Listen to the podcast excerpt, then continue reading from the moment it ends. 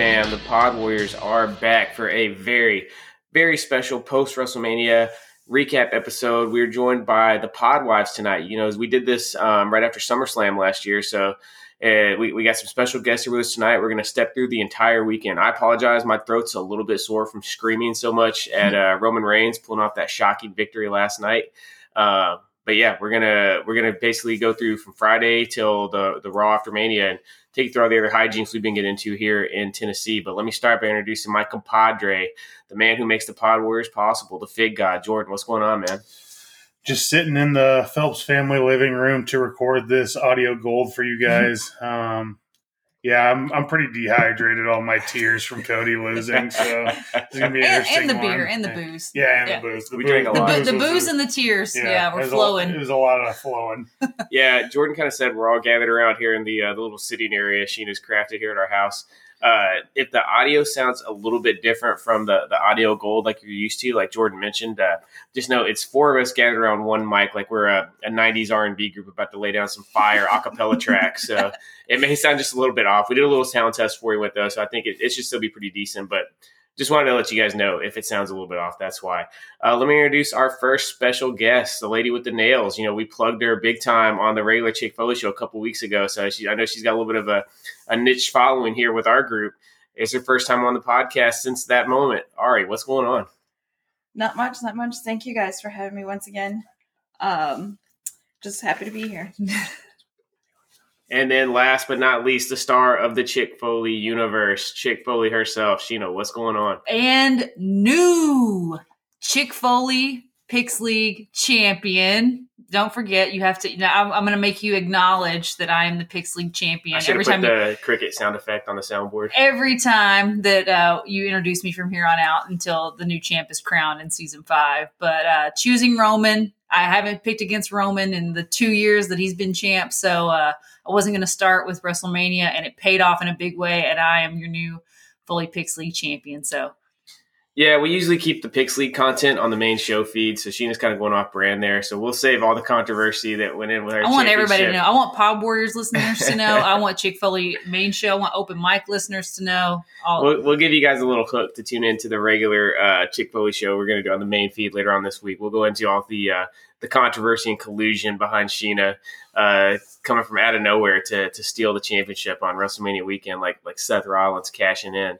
Uh, let's do plugs real quick. Sheen, remind the listeners where they can find you on social media. You can find me on Instagram at Chick Foley. Marco runs our Twitter machine over at Chick Foley Show. You can join our Facebook group and let me beat your butt at the next Chick Foley Show, our Chick Foley Pix League uh, at chickfoley.com. You can join our Facebook group and join the next season of the Pix League.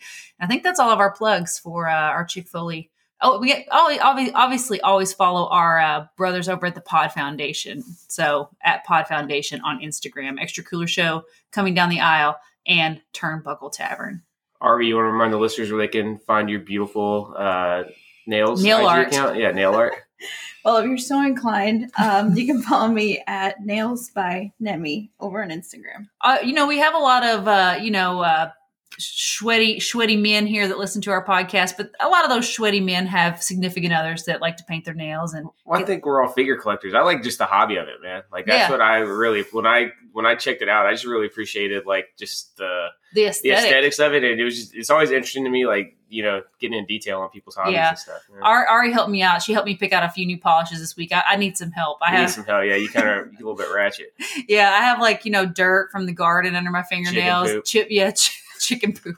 I have, uh, you know, She's bu- got working hands. yeah, busted chipped toenail polish, you know. So I, I allowed I allowed Ari to help me uh, get me back in check this weekend. I was having a, a hard time like pitching it to Ari for to, to plug it because every time I'm saying like you know nails, all I can think of is Big Boss Man's Nails. enemy Boss man. Man. Yeah, I'm picturing big, you know, six foot eight nails, dude. Like, there's probably people listening right now, like people that are half ass listening while driving. They're like, somebody made a whole IG account just for nails. Yeah. Like, Uh, you should. We should start a new side project. You could like do a nail polish combo that matches like all different ring gear, or like that is inspired by like WWE legends. You know, like you could do different nail color combinations. I'm stuck on this nails thing, dude. I think we need to get extra cooler to draw up a logo where it's like it's nails like behind the bars, but it's Ari's face with like some beautifully painted fingernails like gripping the bars and stuff, dude.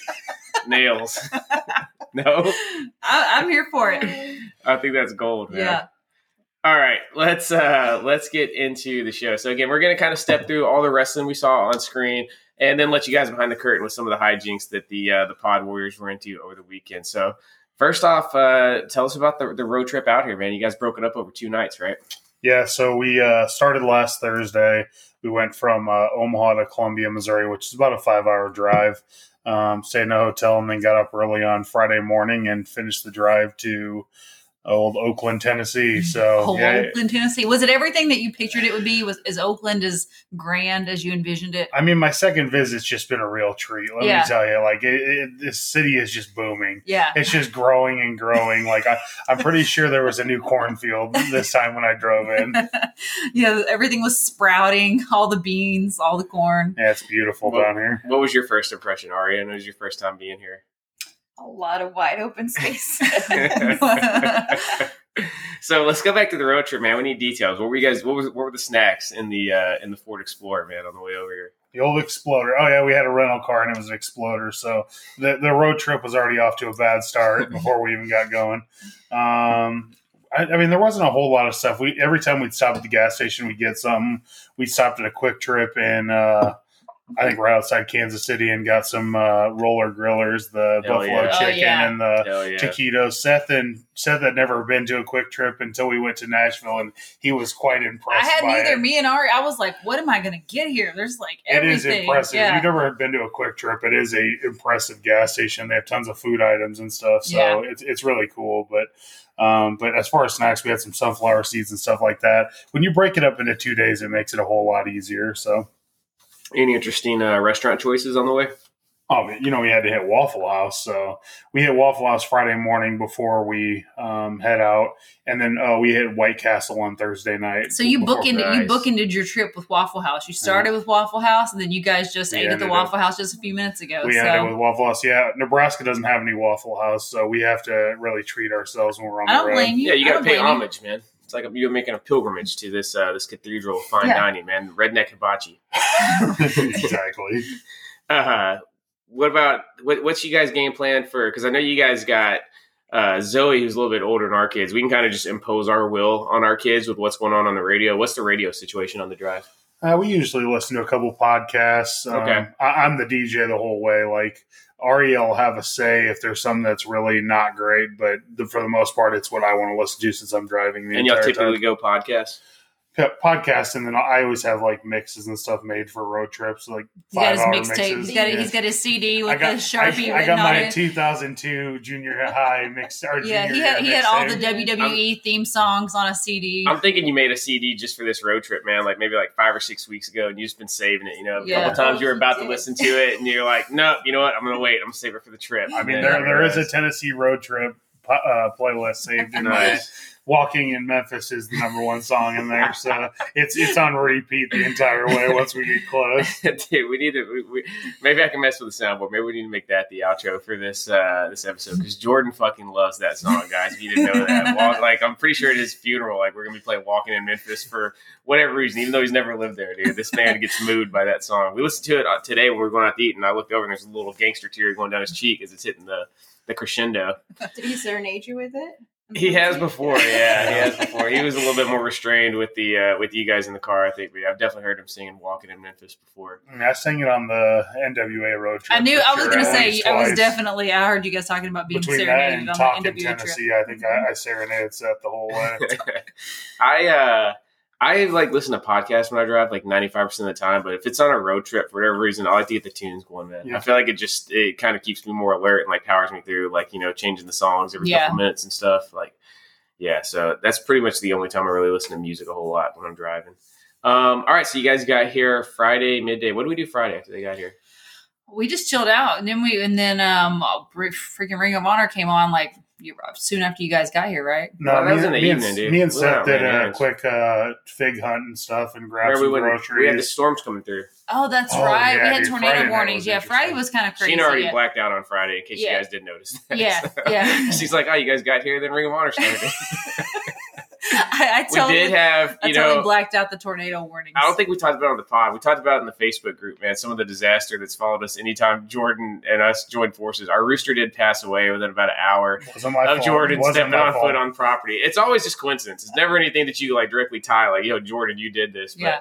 It's always something. So thoughts and prayers for Norm. And then, uh, yeah, and then all of a sudden, you know, we get these tornadoes coming through uh, all around us, It's like right? so we're just like, Twister. Friday yeah, it was just like holy shit, sirens going off everywhere. Uh, so yeah, thankfully we survived. You know, it, it hit some surrounding areas, but we didn't we But didn't get any it damage. was- flattened the town that Jordan and Aria were in just that afternoon. Yeah, we went there like five hours earlier. We were in a, the town of Covington, is the name of it, yeah, it and got uh, they had a liquor dude. store, and it just got absolutely demolished. So yeah, man, it's it's crazy the death and destruction that follows me. Yeah, it's supposed to be some more storms tomorrow night. This is the this is this is right after the Monday night Raw after WrestleMania. We're recording this. If you're stumbling on this down the road, um, yes, we'll see. Maybe those storms just chase Jordan all the way out of town.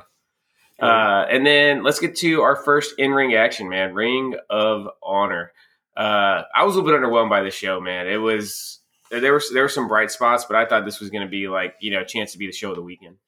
Well, let's talk about it a little bit. I uh numerous times I looked up and either someone had their eyes closed or we were all four on our phones at the exact Yeah. same time. yeah, Well, there was not a lot of us paying attention to this show. Um, it started off okay. I mean, Commander and Vikingo was good.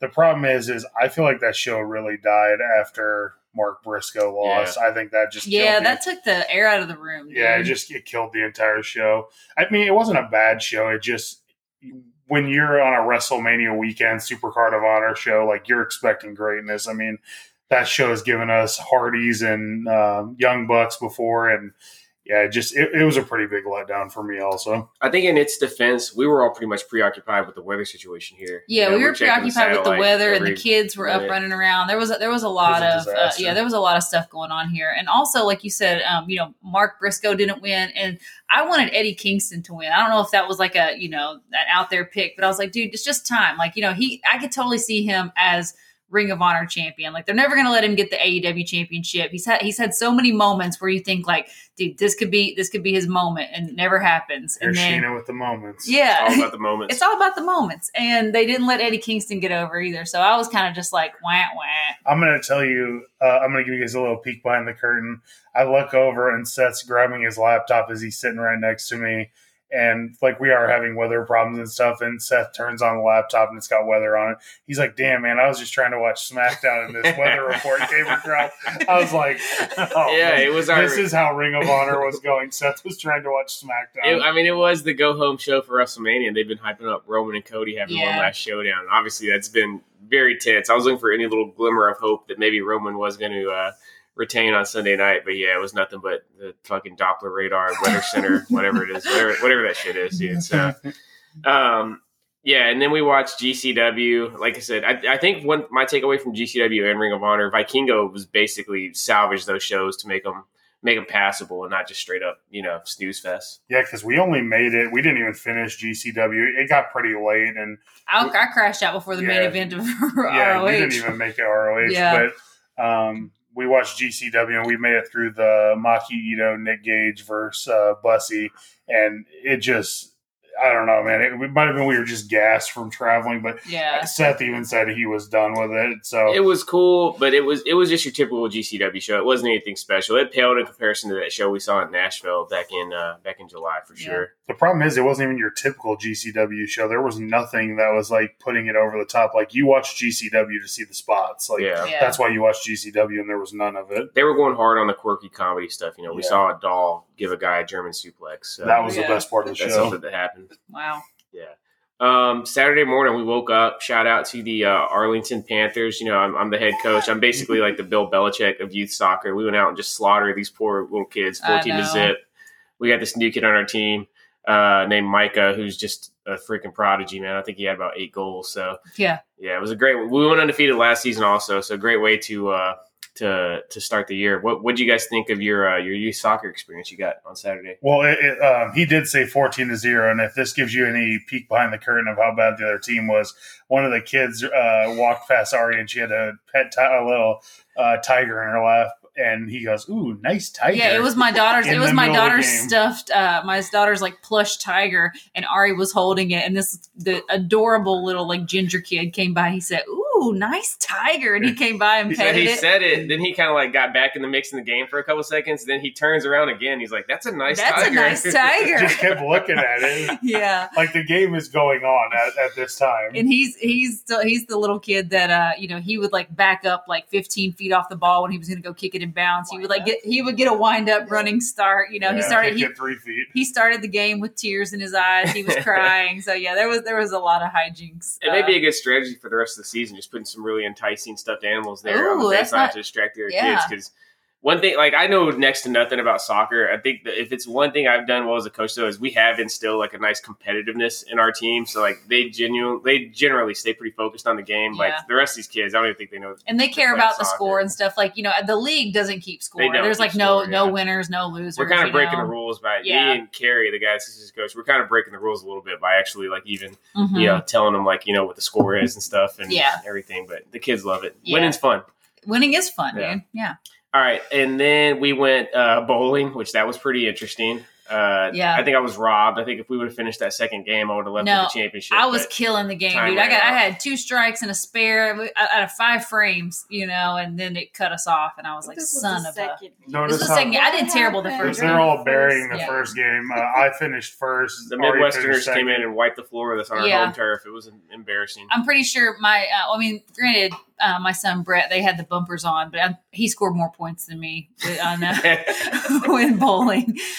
I mean, I, I did do a sin though. I uh, bowled without drinking, so Yeah. my Midwesterner friends are not going to be thrilled with that. But that. we tried to drink, dude. Like we're at this is like a pretty nice bowling alley, right? Like it's I wouldn't say it's like upscale, but it is like it's not like some slummy bowling alley. It was a nice spot, and it was what like one o'clock in the afternoon, right? It was one. It was one oh five when we started bowling. Yeah, 105. And me and Jordan go to get around, and the chick's like, Oh, you guys got to come back in like 20 minutes. I'm not ready yet. I'm like, It ain't like we're like right there as this place is Wow. open, Andy. This is one in the afternoon, man. I couldn't even get a beer while you're bowling. Like, bowling's like the one place where you want to get like a pitcher, That's right? what that's what happens when you live in the Bible Belt, dude. yeah. They don't they don't prioritize the uh, the boozing. Between golf and bowling, like the only uh, competition is how much beer you can drink while you do it. Yeah. I, I don't really care about what I score. I just want to drink as much as possible to make myself better or think I'm better at it. Maybe that's why you bowled so this time. Yeah. Maybe oh, that might yeah. be it. That might You be had it. you had the focus, yeah. you had this talent the whole time, dude. Never well, even knew I it. mean, Seth immediately started talking crap as we started. that's what though. I do. He- He's like, "Oh man, your family's here. They're gonna. I can't believe you're doing this in front of them. They're gonna be embarrassed." And then right after that, uh, two strikes and a spare. Yeah. And I was giving Seth the double birds the entire way Seth back. says, Seth says your family's going to be embarrassed as he goes up to the uh, to the guy who's running the little you know the bowling parlor and says, "Can I get a six pound ball?" I- dude, You know? that's what I'm saying. If I would have had that six pound ball in the first game, I would have won, man. I'm a finesse bowler, dude. I'm not going out there sending those pins flying. I'm all about the accuracy and the precision. And that six They don't even ball they don't even to do stock the six pound balls. You have to go ask them for the ask for Yeah. them for the kids. it. I, hey, I'm, I had the will to win to walk my happy ass up there and ask for that kid's ball so I could play with. There's a nice bowling alley in Omaha, and it registers like how fast you roll the ball. Like it registers your speed. Wow. Sheena chucks the ball like She I thought it. I chucked the hoss, ball dude. like Sheena chucks the ball just as hard as I do. She's throwing And I- every dude. time Yeah. I look up, I'm like, damn, they don't show speeds because I just wanted to see because anything under eight does not register on the thing. So I wanted to see me and you register, and then Seth went up there and it just says zero. It doesn't register. Or Yeah. Stella's I know. ball. Stella's Stella's Stella's was going was backwards rolling at some in reverse. point. yeah, Stella's ball was going backwards. Yeah, I'm a brute. I can't help it. I'm not, I'm not a finesse person by any stretch of the imagination. Yeah, anytime I try to put any kind of stank on it when I'm throwing it, it just never works out. So that's why I just try to go like nice and steady down the middle. But Yeah. problem is, I always and Jordan Nosta wants to point out, I'm like the man at knocking down like seven, eight, nine pins on the first one, and then left mm. with like you know a tough spare. So Yeah. yeah, bowling's fun. I, I enjoy it the two or three times I go a year. It is a good time, and that was the kids' first time going, so we Yeah. could add that to the mix of it. family activities. Uh, you guys, we, we skipped it, man. You guys had your first Whataburger experience. Oh, yeah. So give us the review. Uh, No I- holds barred. Whataburger's not a sponsor. We don't Yeah. we don't have an official restaurant of the Chick Foley show. So if you're out there and hearing this and you want to join in, feel free. But you can go gloves off on Whataburger because I know you got some thoughts. So I Seth said the chicken sandwich was really good, and I was like, man, we're going to Whataburger. Like, I'm not ordering a chicken sandwich. And by the time we got there, I was like, all right, I'm going to order a burger and a chicken sandwich because I got to try both. I am a big dude too, so a, a chicken sandwich Yeah, and it a was burger, no no problem. it- it's no problem. I'm and you don't know when you're getting this again, so Yeah. you got to get your shit in when Yeah. you can. I'm housing both of those. So I ate the chicken sandwich first. That was a giant fucking mistake because the chicken sandwich was far superior to the burger. Like the burger was like, I don't know, man. It was just like a, it was almost like a Mondo McDonald's burger to me. Like, did you get a did you get a uh, single or a double? I got a double double. because I feel like a double is really where you can tell like the quality of a Yeah, burger. yeah. Like, Because I was really- going to ask, because like you know, it does the feel like doubles there's kind of become the standard. Yeah, like you're yeah. comparing, like, You kind because they are like the smash burger patties. Yeah, so you like you need a double to get a good feel for it. And Mhm. man, I just took I took the first bite of it and I was like, man, this is this hype. The chicken sandwich was ten times better than the burger to me. So yeah. I- if you feel like the burger is better than the chicken sandwich at Whataburger, I'm I'm sure our friendship isn't going to go very well. So you're saying what a burger is just a burger? Whataburger is just a what a chicken. Yeah, the what a, the grilled what a chicken is delicious. What do you think of it, Ari? I like to have the spicy chicken sandwich. Yeah, That's what I and had. as far as spicy chicken sandwiches go, it's pretty good. Yeah, it pretty was good. yeah. I I grew up in Texas, so I'm you know Whataburger's been a thing for me really my whole life, and I don't know. The first time I went when I was a kid, I was probably like ten years old. The grilled what a chicken um, stood out to me on the menu, and I got it, and that's all I've gotten since then. I've probably eaten Whataburger a hundred times, and I've never ordered a cheeseburger from there. I've always gotten the grilled what a chicken with cheese. Yeah, well, I, I don't know if this is a hot take or not, but that chicken sandwich I got from Slim Chickens today, I want to say that was better than the freaking what a chicken. That dude. was better than the butter chicken. yeah, So I go with the grilled what a chicken. Ari and Sheena both got the crispy I got the chicken. crispy, I can't mhm. coast that one doesn't got the official Seth like five star step approval. I like to get the grilled um, chicken sandwich, which is interesting because I typically don't really like grilled chicken that much. no, much. I was gonna say I've never seen you just like eat a piece of grilled chicken or like you know order a grilled chicken sandwich. So yeah, the fact that you like the grilled what a chicken so much is surprising to me. And I don't, I don't. I mean, maybe I need to try. I'll, I'll take your word for it. I'll try the grilled chicken next time. And I Yeah, like to give so a shout shout out to the spicy ketchup. Oh, so I've never yes. had spicy ketchup, and that was a big. you like for the me. spicy ketchup, Seth? yeah, it's good. Okay. Check, your, check your WalMarts. That's Whataburger's like signature condiment, and you can get it like in the in the bottle. at That's some, surprising. I don't know I if didn't it's know. I didn't think you liked jalapeno. It's definitely not nationwide. It, it is only in places that Yeah. have Whataburger. Interesting. Yeah, Maybe you it guys was should good. hit up uh, hit up a Walmart on the way out of town, man. Grab you a couple bottles for the road. All right, so we We'll get back. We uh we got everything set up for the outdoor theater. First time we've opened up the outdoor theater for Yeah. wrestling so far this year, and we watched. Or no, I think we watched the AEW show. The last AEW show we did too. Yeah, second yeah, time. you're right, Yeah, you're but right. first time Jordan getting to watch wrestling on the back porch here. It's a nice ambiance. You got the chickens still milling about, goats doing their thing, uh, and it was night one of WrestleMania. So first off, let's go through the. Uh, you know, everybody always wants to know the food and drink menu. We had just a smorgasbord of uh, of mixed drinks. We had some Maker's Mark mixed in there, all kinds of craft beer. But uh, tell us through the food situation, Sheena. Sheena kind of had some timing issues on the uh, the the dinner plans. Yeah, so I kind of I was out in the yard doing like you know gardening and stuff. Like And when Sheena gets out doing her her farm chores, like she gets in the zone. Like it's straight up tunnel vision. Like there could be like World War Three breaking out throughout. The, zombies are invading the neighborhood. She'd be like the person in the movies, like when the zombie invasion's been going on for like four hours and they're just totally oblivious to it. That's Sheena out in the backyard, like Yeah. you know, digging up roots or something. digging up roots Yeah. or something. Yeah, that's it. Um, and yeah, so I was I don't know what I was thinking. Um, and then all of a sudden I'm like, oh shit, it's like six o'clock, dude. Like I need to get this freaking dinner plan started. And I was making wings, which wings are pretty quick to make, right? We're frying them in lard. Had to get the Had to Lord get That was, a, that was a whole situation this weekend. yeah, the lard situation. Um, me and Jordan said lard probably like how many times this weekend? Like 75, 100 At least. at least. Um, if you've never fried, like get rid of your canola oil, people. Get rid of the canola oil, fry in lard or tallow or something. Get some sort of animal fat on your wings, and it, it is it is life changing. But Yeah. getting back to where we were, I was doing them outside so I could just you know be out there with my friends. Also, not smoke out the house and make it smell like a freaking fryery in here. So Popeyes. yeah, for and it was kind of cold. So my uh my gre- my a serious breeze coming through. my lard wasn't getting as, as high as I needed it to, so it was taking the wings a little longer to fry. And uh, It's one thing that chaps my ass is some lukewarm lard. it's some lukewarm lard. Yeah, it was it was really it really was. It was like pissing me off. I was like, come on, dude. So anyway, it took a little longer. So I was like watching um WrestleMania on the phone as I'm going back and forth in and out of the house. Um, so yeah, but we got them all, and the wings were freaking delicious. Right, we did an Old Bay flavored wing, and we did a regular standard hot wing. I use Frank's hot sauce with a little bit of Worcestershire sauce, and you know, obviously some grass fed butter up in there, and um, I added a little bit of truff hot sauce in there Mm, too, just Just to a little dash of just to truff. ki- yeah kick it up and give it a little bit of extra umami and a little bit of extra heat too. So Yeah, Sheena's wings are on point. They're really good. Um, let's facts. go. Ari said facts. and the fries too. yeah, Yeah. The other good thing about using the lard, like you, to go back to the lard, because yeah, like I said, we talked. There's been a lot of lard talk in the house this weekend, dude. It's gonna make your food go further, dude. Because like, uh, you know, normally I'm like a, a ten to twelve piece kind of guy, dude. But you eat six of those lard wings, like you're cooked, dude. Like you're good to go Lard for at least a couple hours, man. Yeah. And the fries too. So, yeah. what do you Could you tell a difference on the lard Yeah, wings? Yeah, I, I only ate 14 lard wings, and I'm normally a 20 to 24 winger. but you you broke that up into like two servings, right? Like you Yeah, I only ate eight on the first serving. Exactly. He said he could eat like 10, 12 on the first. Yeah. The, the animal fat is satiating. It's good for you and uh, it makes your food taste good. Yeah, Do you that, wanna get hot lard really goes a long way. That's right. Do you want to give a plug to your preferred brand of lard, Sheen? oh, I mean, I, I prefer to like find a local farmer and get, get, you know, pig fat and Well, render just it give us something and- that anybody co- you know this is an international damn podcast here. Give us something that anybody can go to their grocery store and find. Fatworks is a good, is a good brand. Yeah. And they- Fat works The lard. fat works the if there's anybody from fatworks lard listening right now reach out to askchickfoley at gmail.com for sponsorship opportunities. We'd be happy to make you the Yeah, official there- lard of the chick you can just but you can just google it though. So find find lard. If it's pastured lard it's it's better. But i mean any lard is better. Even if you get like the snow cap lard from kroger it's going to be better than um than canola oil. So yeah but fatworks is a good is a good high quality brand um and they make you know tallow duck fat goose fat all kinds of stuff. So you can you can fry all your shits in animal fats. Some delicious lard. some delicious lard. Lard lardamania Maybe that's what we'll call this, uh, episode.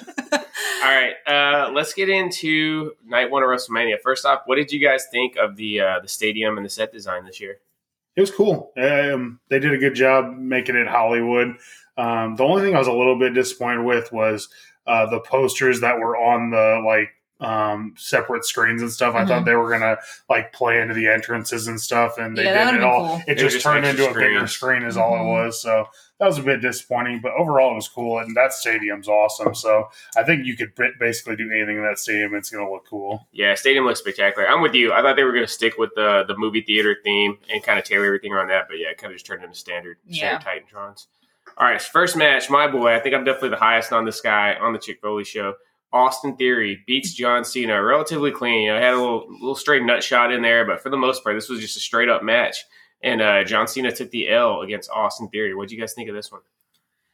I I don't know. I mean, I, I wasn't surprised that he went over Cena, but I, I don't know. I was surprised because they had like Cena had all this like heartfelt like good feelings, like brought out all the Make a Wish kids and everything. I was like, oh yeah, Cena's winning this They one. had Like, a whole hands uh, down. His whole intro was about how he's done the most wishes. Yeah. anybody ever. yeah, so they like did all this like you know philanthropic entrance for for John Cena, and uh then yeah, then he got beaten by freaking Austin Theory. But I mean, WWE's high on Austin Theory. He beat Rey Mysterio tonight on Raw, so something something's happening there. One of I- those wishes would have been like, I wish John Cena would have won. Yeah, somebody should say, I wish, I, I, want to see, not just I want to see John Cena at WrestleMania. I want to see John Cena win at WrestleMania. That needs to be your wish, kid. Like, yeah, you know, I don't go know why the they couldn't have just had. They totally could have had Cena beat him last night and then lose it back on Raw just Yeah. to start off WrestleMania with like a feel good moment. I feel like we shouldn't gloss over the Cena thing too much, though, dude. The dude has done 400 wishes. Like, what a human being to do that much. I mean, as big as he is, especially now, like, dude, he, I mean, it- it's mm-hmm. weird to say, but he is way bigger than wrestling at this point. Like, yeah, definitely. him as a humanitarian, now he's a movie star and all that stuff. John Cena is just a good dude. Like, everyone is going to miss him when he's like finally for permanently gone. I mean, I personally miss him already. Like, I, I like having John Cena around. Yeah. I feel like you can heat John Cena for any match at any point. well, I mean, you saw. I mean, it, they were so. they were cheering the hell out of him. That was the I mean? loudest crowd reaction I yeah, so I mean, people. I think years. people do do already feel that. You know what I mean? Even though Yeah. he's not officially like gone from WWE or like in the Hall of Fame or any of that kind of stuff, like uh, people do feel his presence being gone, and they they appreciate him a lot more now when he comes back. But to answer your question, uh, I didn't have any feelings about Austin Theory winning, other than I still hate Austin Theory. I want to go back to a few episodes ago when when Seth was like so low on Austin Theory and just play these That side was by before side. I mean, it was before SummerSlam. SummerSlam. I've been on the Austin. This is nothing new. I've been on the Austin Theory train for eight months, and I admitted I was wrong about him because I, Yeah. yeah, I used to not be able to stand him, but I think he's the man. I think he's probably the brightest prospect of all the young guys on the roster right now. Uh, so I was up in like tending to the kids and helping Sheena doing shit like between matches. Did they give Cena any kind of curtain call or anything, or No, it just ended and pretty fade to black? Yep. Get the first of 200 commercials we got throughout the night. yeah. This was definitely the most like commercialized WrestleMania ever. Like felt like every single instant replay, everything we saw. They said Everything sponsor. was They sponsored by said it something. broke the record from last year's Mania for the highest commercial. wow. Get that money. All right, up next we had the WrestleMania Showcase Tag Team match. We've had some debate going here in the house. Definitely chime in. Let us know what you guys thought. Was the Showcase match meaningless? I think it was at least a decent way to get the guys on the on the show. I would have rather seen the Andre the Giant Battle Royale, but what do you guys think of having these uh, these two showcase matches on the both nights of Mania? I mean, the men's one was fantastic. I, I loved the men's one. I thought it was really good. It got all those guys some time, and I was really down on this one and the women's one going into it. But yeah, the men's one delivered. The women's one, uh, we can scrap that one. Yeah. Uh, we don't need to do that again. I mean, Shayna and Ronda won, and I think they wrestled for a combined minute in that match. So yeah. I think that tells you all you need to know about that one. The Street Profits got the dub. Do we think they're actually going to break up anytime soon, or are they just are they starting to look like tag team lifers at this point? I hope not, man, because Montez needs to be on his own. Me and Sheena actually talked about it while Seth was putting the kids down tonight while we were watching Raw. Um, they they got to break Montez out. I know that's going to screw Dawkins, but Montez is just a star, man. Yeah. like it. If if He showed elimination Elimination yeah, Chamber, if yeah. that showed us anything, man, th- this dude is a star. I, they just got to get him away from Dawkins. I know it sucks, but they do, man. I'm thinking maybe they're just uh, maybe they're just waiting until they get some good creative lined up for them, so that way it can be really meaningful when it does happen. Third match of the night, we saw our favorite wrestler Seth freaking Rollins defeat Logan Paul. What would you guys think of uh, Logan Paul's homage to HBK on his entrance? Shocking. I Yeah. literally can't believe they let him do that. Yeah. Um, it was cool, but I, I thought we were done with zip line things at this point. I mean, it was Yeah. less of a zip line, more of like a, a line that just happened to be carrying him. I mean, it really wasn't a normal zip It, it wasn't a traditional. It was zip like line. the the uh, the cable cam they used Yeah, for the for the. NFL, yeah. Yeah. The It may sky have been that cam. same, yeah, it may have been that same cable. Not seeing it's, it's Yeah. NFL stadium. Could have been. Yeah. Uh, what about Seth's entrance? What do you guys think of it? I mean, Seth, I mean, he was dripping, dude. He all red, puffy robe situation with the Jeff Jarrett um, entrance gear underneath. Like, yeah, I thought he looked amazing. I told Seth they just did it just so they could use that Jeff Jarrett uh, mold that they wasted Yeah. on the Ultimate Edition. Exactly. That we spent now. way too much money on this thing. We're gonna find a way to use it. Yeah, I mean, his entrance gear was loud and it was cool. I mean, it's everything you've come to know and love about this Seth Rollins now. So I, I love Seth's entrance. I thought the conductor was cool and all that. oh, stuff. the So, conductor was awesome. yeah, I mean, it was it was really good. There was a video of Becky seeing uh, Seth's entrance gear for the first Jealous, time. Yeah, yeah. she was like, "I'm so jealous." I didn't feel like that match was like as over the top as I thought it was going to be, though. Yeah, I thought same. that was going to be like uh, almost an instant classic because I, I just figured they'd have so many crazy spots, but it was still really good. It's a It good just- match. It was just a good match. It wasn't what I was expecting, honestly. I got a little bit of a mild take, man. I think I'm starting to be over this version of Seth's character. I kind of want to see him go back to more of like the 2019, 2020, like where he had more of a mean streak, was more competitive. I just feel like he's goofing off right now every time he's out there. He's not winning a title with this. Yeah, The- he's not he's winning a main change. title with this. Yeah, en- enigma gimmick or whatever you want to call it. It's just it, it's not happening. I mean, you're you're exactly right. I cannot picture Seth Rollins walking out with a Universal title wearing whatever the hell he was wearing tonight with a bunch of faces on it and stuff. I'm just. I mean, I'm all for fashion and stuff, but dude, it, it just it's so out there now. yeah. I don't think. I mean, the fashion's one thing. It's the it's the mannerisms and the you know the delivery of his promos and stuff like that. Like, I don't care if. I mean, I could see him wearing you know over the top like high fashion couture gear and all that kind of stuff. That that stuff's cool with me. But yeah, that he does have to tone down like the the goofiness a little bit. I But like that's an it. easy fix. I yeah, think. it is. I, I liked it as like a detour for the last year, but I think it's time for I Seth mean, to get better more than serious. you know poking out freaking Rey Mysterio's eyeballs. You know, like Everything's better than that. yeah. All right, let's get into uh, Jordan's dream match. Trish and Lita back at WrestleMania. They team with Becky Lynch to defeat Damage Control. Yeah, All we right. had to keep we had to keep a check on Jordan's pulse during this match. We match. had a heart monitor hooked up. Yeah, we had the heart match. We were going to cut the TV off if he got too excited as Yeah. it was going. Hey, so Trish comes out and just got on the suspenders. I was like, oh man, she just redid her look from um, WrestleMania Hollywood last time. And then right after I said it, they said it, and everybody just looked at me. I'm like, it's okay. yeah, I know what's going on. Yeah, here. we, we learned this weekend that Jordan has an intense suspender fetish. no, it's, yeah. it's only with Trish though. It has Yeah. nothing to do with the suspenders. It's just the Trish suspenders. I'm It's- sending you pictures of suspenders anytime soon. So like IRS, Oh. is he one of your favorite Yeah. like male wrestlers? What about doesn't just doesn't, make sure I'm uh, not in public, okay? Just at least make sure I'm at home. Yeah, doesn't um Butch wear suspenders, dude? Or what? What's his name? Freaking um Pete Dunne. Pete Dunne. Yeah. Peter Dunne. Yeah, Yeah. I'm a big Peter Dunne fan. Yeah. Maybe it is the suspenders. You guys might be onto something that's here. right. But yeah, Trish looked like a million dollars. That's all we really need to say about this match. It wasn't good. Yeah, I think uh, Lita. It's time for her to make her feel. I just worry about her getting hurt, man. She seems like she's just she's got like the Matt Hardy type movement when she's in the ring. Looks almost like it's like wooden or something. I said it during this match. Like it's pretty crazy. Trish can come back after five years of not wrestling and look like she hasn't really Yeah. lost much. Dude, Lita has been wrestling off and on for the last three years, and she doesn't look like she's been wrestling off and on for the last Yeah. two or three years. It's just it's it's a lot of like hesitation and stuff when she does anything. So I don't know. It, it was it was okay for what it was. It was okay, and I also think that the lack of excitement for damage control lately made this match a little bit flat too. 'cause They're it's just, dead. Yeah, damage control's dead in the water, man. yeah, they got beat against tonight on Raw. Like I said, I don't know why damage control is even a thing anymore at this point. yeah. All right, up next we had the second ever father versus son match at WrestleMania: Rey versus Dom.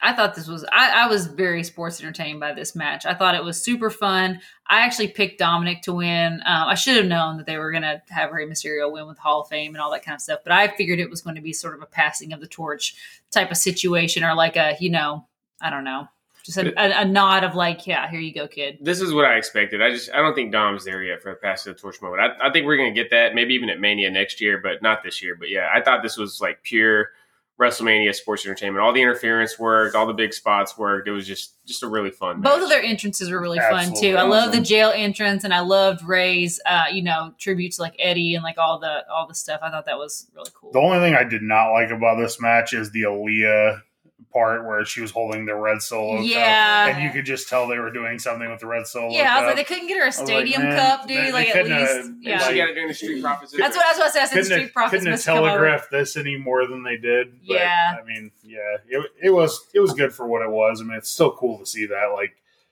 I mean, father and son wrestling is pretty incredible. That's pretty especially- badass. you went into the Hall of Fame, and then the next night you get to wrestle your kid. That's pretty awesome. And by the way, wearing a Great Muta tribute mask, like Yeah, dude, Rey's Rey- mask was Rey dope. was checking all the boxes this weekend. Rode out in a lowrider to Eddie's music with Snoop Dogg. yeah. Like, man, this dude- this dude just checked a five bucket list off. he was he was winning this weekend for sure.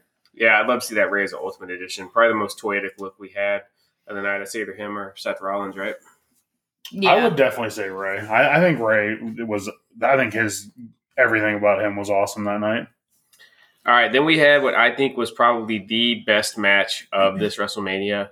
SmackDown Women's Championship. Rhea Ripley finally gets the win over Charlotte Flair via pinfall and just a brutal, brutal match. Yeah, I, there's so many false finishes, dude. Like it was just hard hitting match. I just thought both ladies just laid it all out there, man, and just gave it all. And I, I was so happy to see Rhea come out on top.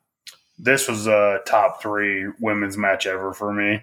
Um, I'm not going to name off the other two because right off the top of my head, I can't think of them. But I, I know that I know that I know this isn't going to be in my top three. I, I love this match. I just I thought everything about it was great. Yeah, there was a couple botches, but dude, they were laying it in. Like Charlotte took some really heavy bumps in this match. Like Yeah, basically almost broke her nose. I mean, it just She it was- may have broke her nose, man. We haven't, I I haven't seen any updates on that. And then- like, that schnoz was I. I. Yeah. love when they break kayfabe. The match ends, Rhea wins, and Charlotte's just smiling on the outside. yeah, so she was so for happy Rhea. for Rhea. That like, was dude, cool. that, those moments are like more of the stuff that I wish they would give us because, I mean, that was cool. Like, you could tell Charlotte was like legitimately Yeah. happy for Rhea I because, think she was happy because she knew they just killed it too. You know. yeah, Just true. and, and hell of a especially after all of us were like, oh my god, Rhea and Charlotte again because Yeah, I we mean, wanted Rhea and Bianca. they literally wrestled twenty weeks in a row. I'm pretty sure on Mhm. Raw after Mania of 2021. So it, it was great to see them have an awesome match. But and it's yeah. crazy to see how much better Rhea is now. Like I think joining the Judgment Day really just elevated, and that's crazy to say because we were all like, you know, at one point, like, what the fuck is the Judgment Day, you know? And I think just ha- her being there and being able to come into her own, and just having the support of, you know, a guy like Finn, and I, I think that's just, I don't know, I think it's really helped her. she out a has lot. really leaned into her being a badass Yeah. too ever since she's been in Judgment Day. Like I felt like she kind of shied away from it a lot of times in her matches, but like, dude, she knows she's a badass now and Yeah. she can basically do anything she wants. And uh, yeah, man, I, I, we all love Rhea. So Yeah, I'm excited to see what she does with this reign. She got the big win over Asuka at WrestleMania 37, but I felt like she wasn't quite all the way there yet with her character. Like she's definitely Yeah. peaking right now. So Yeah. I think it's gonna be a big year for Rhea Ripley. Up next, we got our little tension breaker before the main event. Pat McAfee defeated The Miz.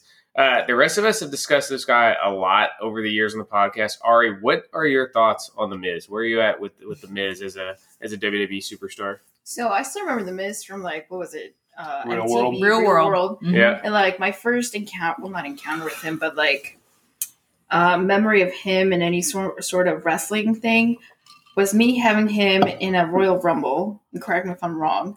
Um, coming in and like out in like three seconds. And he was one of my picks. I'm like, oh my god! So I can't get that memory out of my head every Nice. time I see him. Yeah. yeah, this was when he was still in the douchey shorts and had that douchey hair. Oh, so we're like ruthless aggression Miz. Yeah, this is like yeah. early in you guys' Yeah. relationship then. Oh yeah, this Yeah. is really. I think this was probably our first or second year of dating. So yeah, and I taking just it way back. I threw Ari right into the wrestling world. I was like, all right, we're gonna do a Royal Rumble pool here at my friend's house, and she's probably thinking, what have I done? And did you pick the Miz, or was it just like the number that you drew No, was the so Miz? we like pick the order randomly. How Yeah. to pick the numbers, and then whatever number comes Gotcha. out. Gotcha. And so you, Well, good on you for sticking with it. I, Yeah. The Miz was one of my first couple tastes of wrestling. I may have just bailed right there. I'm, I'm, I respect the guy for being so reliable and being such a good guy for the company over the years, but he's just like the worst to me as far as like entertainment. I think he's value a and and you know breaking kayfabe. I think he's a really good like human. Like Yeah. I think you know he's like he's an animal lover, and I think he's a good family man. And so we're not shitting on the Miz as a person. It's just Oh, absolutely. Because I think um, even last time we went to WrestleMania, all four of us, yeah, we saw him interacting with kids, so that kind of changed my perspective Yeah. of him too. He was really good with kids. So I'm like, okay, but as far as wrestling goes, I'm like, nah, I can't. He, Yeah. he doesn't have it. No. Yeah. I don't like his character. I don't like his ring work. He's just yeah. the He's a- gear is a little. I mean, he's a Hall of Famer for sure. Like, yeah, he's Yeah, a he's a double yeah. Grand Slam champ. Yeah, kayfabe. Yeah. He's pro- if in kayfabe, he's probably like a top twenty WWF wrestler or WWE wrestler of all time. This But- is by far the best thing about wrestling is you don't have to like someone to realize like they Yeah. are very talented at what they do. I mean, that's the best thing about wrestling. It's all opinion based. That's like right. everybody has an opinion. Kind of like you and Roman Reigns. right? Exactly. Yeah. We'll get like into that. him. We'll Yeah. get You into it. to We'll, acknowledge we'll him. get into it.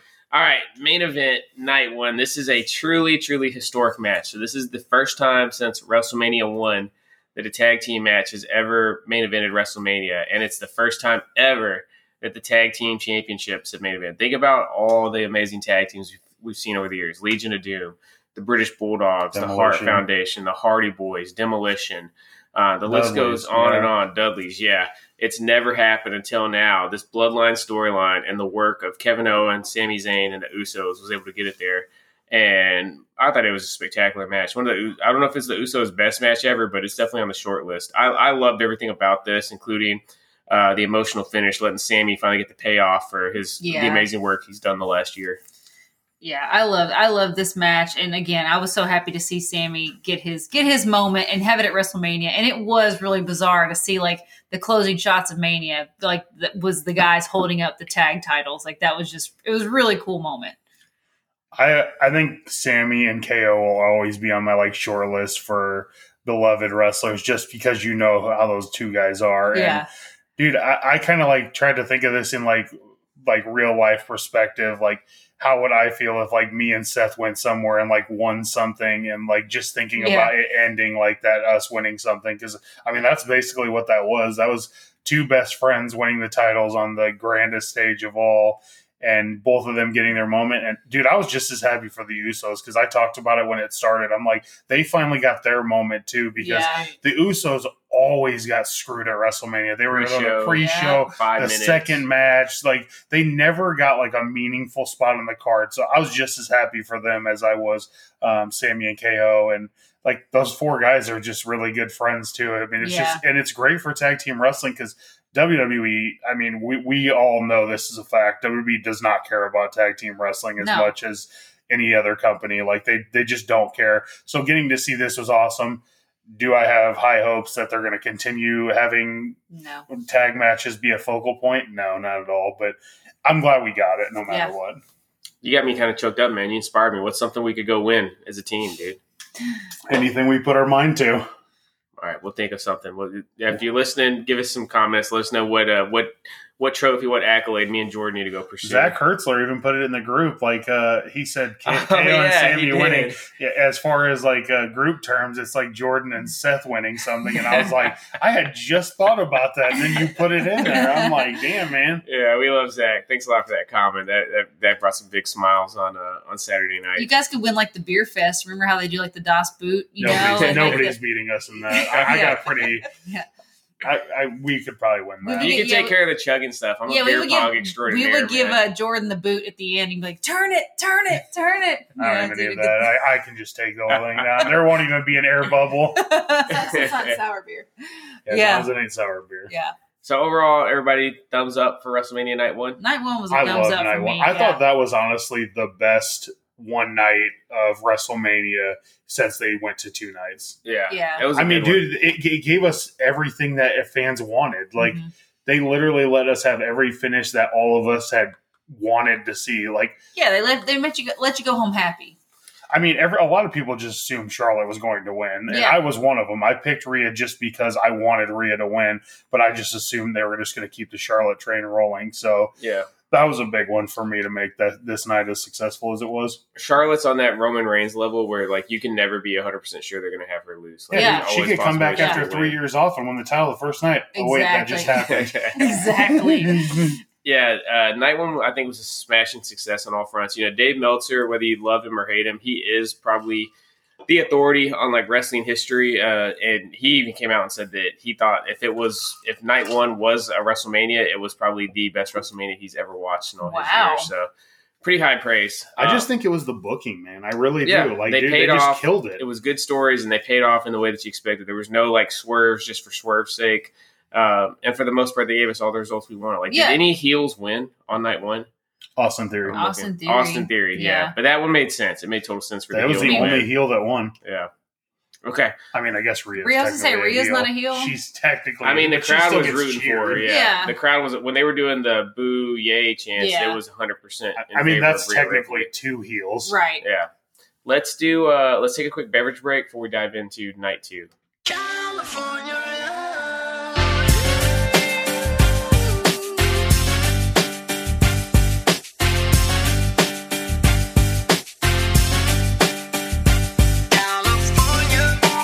All right, shout out to Cody. Got a little bit of California love going for the uh, beverage break song in tribute to uh, to WrestleMania being out in Cali. So let's go around the horn.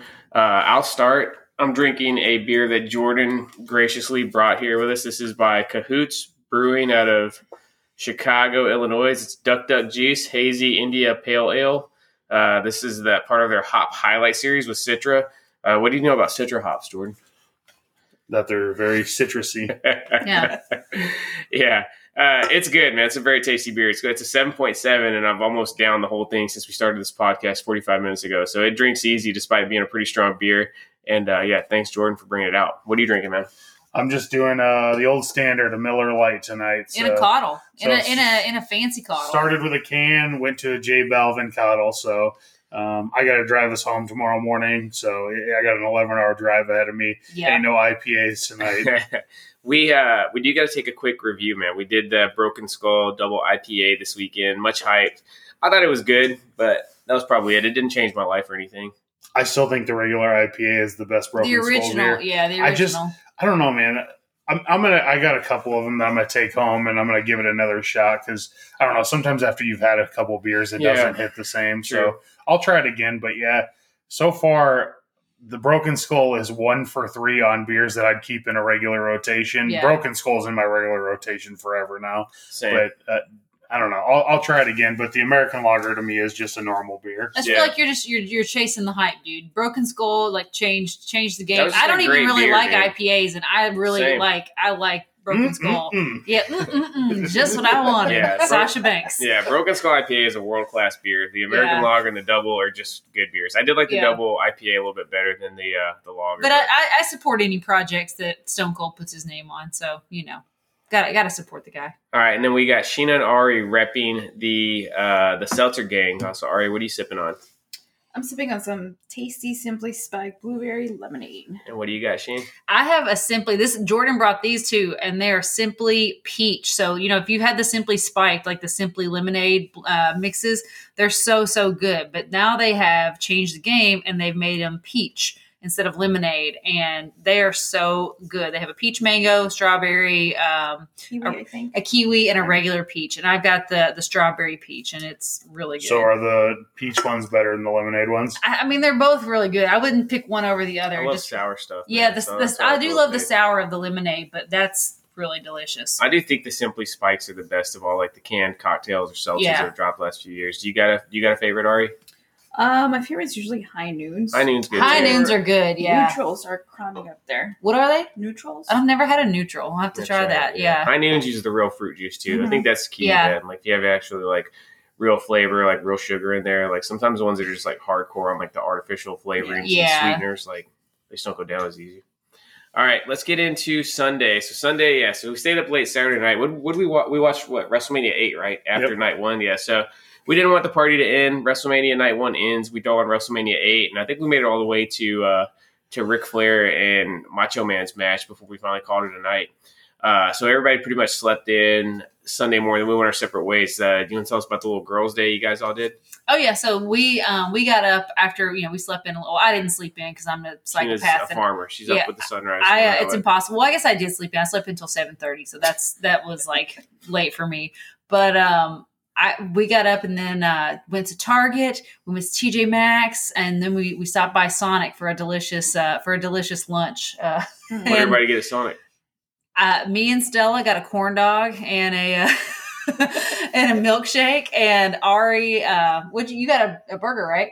I just got a chicken sandwich. Oh yeah, you got a chicken sandwich, and we got we We got were uh, chicken sandwich gang this weekend. Yeah, and we what I got- I went out to eat three times this weekend. I got chicken sandwich all three places. Same, Right, me right. too. me too. uh, that's uh, I guess I got a corn dog and then two chicken sandwiches. But yeah, then we got Zoe some um some nuggets. some nugs. She loves But yeah. her nugs. Yeah, it Mhm. was fun. You know, I, I I don't really get to get out and you know just like just like casually browse, you know, Target and places like that anymore. So it was super chill just to like you know not have to like rush around with the kids and have them asking for every toy and everything. So You still had Sissy with you. I had Sissy, but it, She's it was usually okay when she's by herself. yeah when she's, by different herself she was like Brett. super yeah she was and super Brett feed chill. off each other. They Exactly. nice like symbiotic relationship. Yeah, and there was there was one there was a one adult per child. So you know, I mean, Zoe's not even really like you know Zoe's totally self sufficient. She's ten years old. So we had three basically people who could care and entertain Sissy. So I got to have some casual browsing of the of the Target. It We were- fun to uh, interject Stella with like sparkly, cutesy, girly. Yeah. things. So if you she know any, loves that. She's a little princess. yes, all if you know anything don't about how, me, I'm yeah. I'm kind of just like a, a, a hippie earth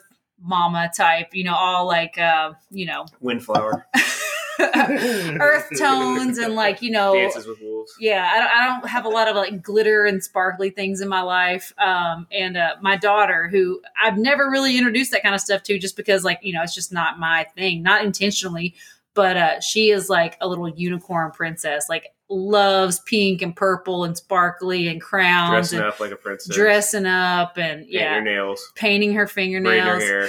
the whole nine so yeah it's it's funny how just innately she wants to be so girly and i'm just not my daughter's growing out of all those pinks. That's what I said. We need to check. We were in trade for a while, yeah. Yes. And send, I'm gonna send Sissy home with Ari so she She can would you know love that. Yeah. re- relive all Ari's the. like the mom Sissy never had.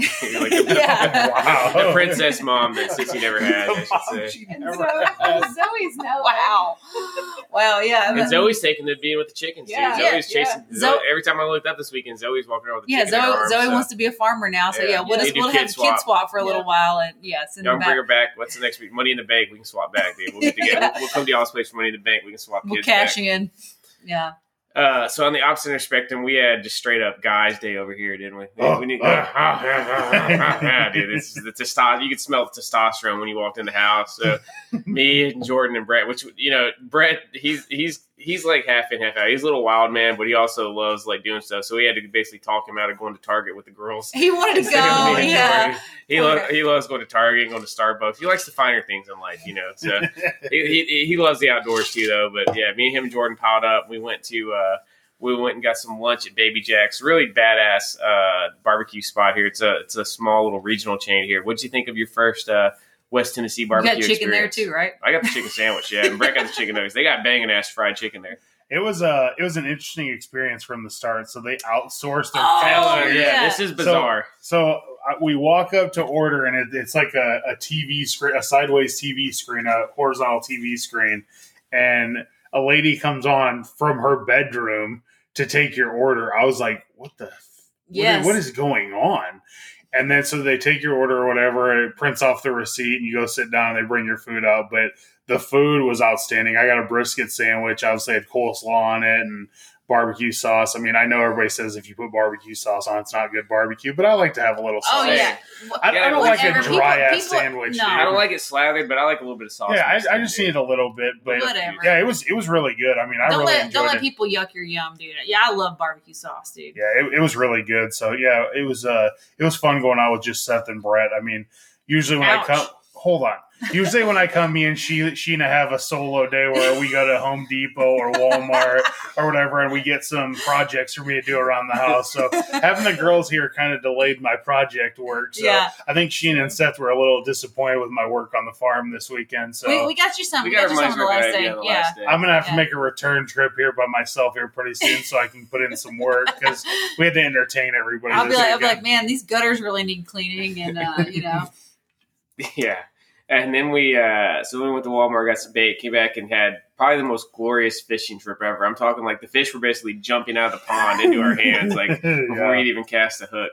Uh, nah, the, how many bites did you get while we were fishing, Jordan? Uh, exactly zero. That's funny because Brett got zero and I got zero also. It was Hey. fucking- wow. What do you think it was? That- I think it's still just a little too early in the season, right? Like they're just they're not biting yet. The water's still pretty cold, especially since we just got off that last Yeah. cold snap we had. But I mean, it was a beautiful day. It was a little bit windy when we got there, and the wind kind of died out. wasn't a cloud in the fucking sky. Like if you would have drove by, you'd been like, "Man, it's a good day to be fishing." But we didn't get our string pulled one time. It wasn't even nothing where you could be like, "Yo, I think I'm getting a bite." We just got straight skunked. Yeah, I, you know what? I should have known. I could have. T- I, I could tell that you weren't catching any fish because you texted me and said, "Hey, all right, what are y'all doing? You on your way home?" like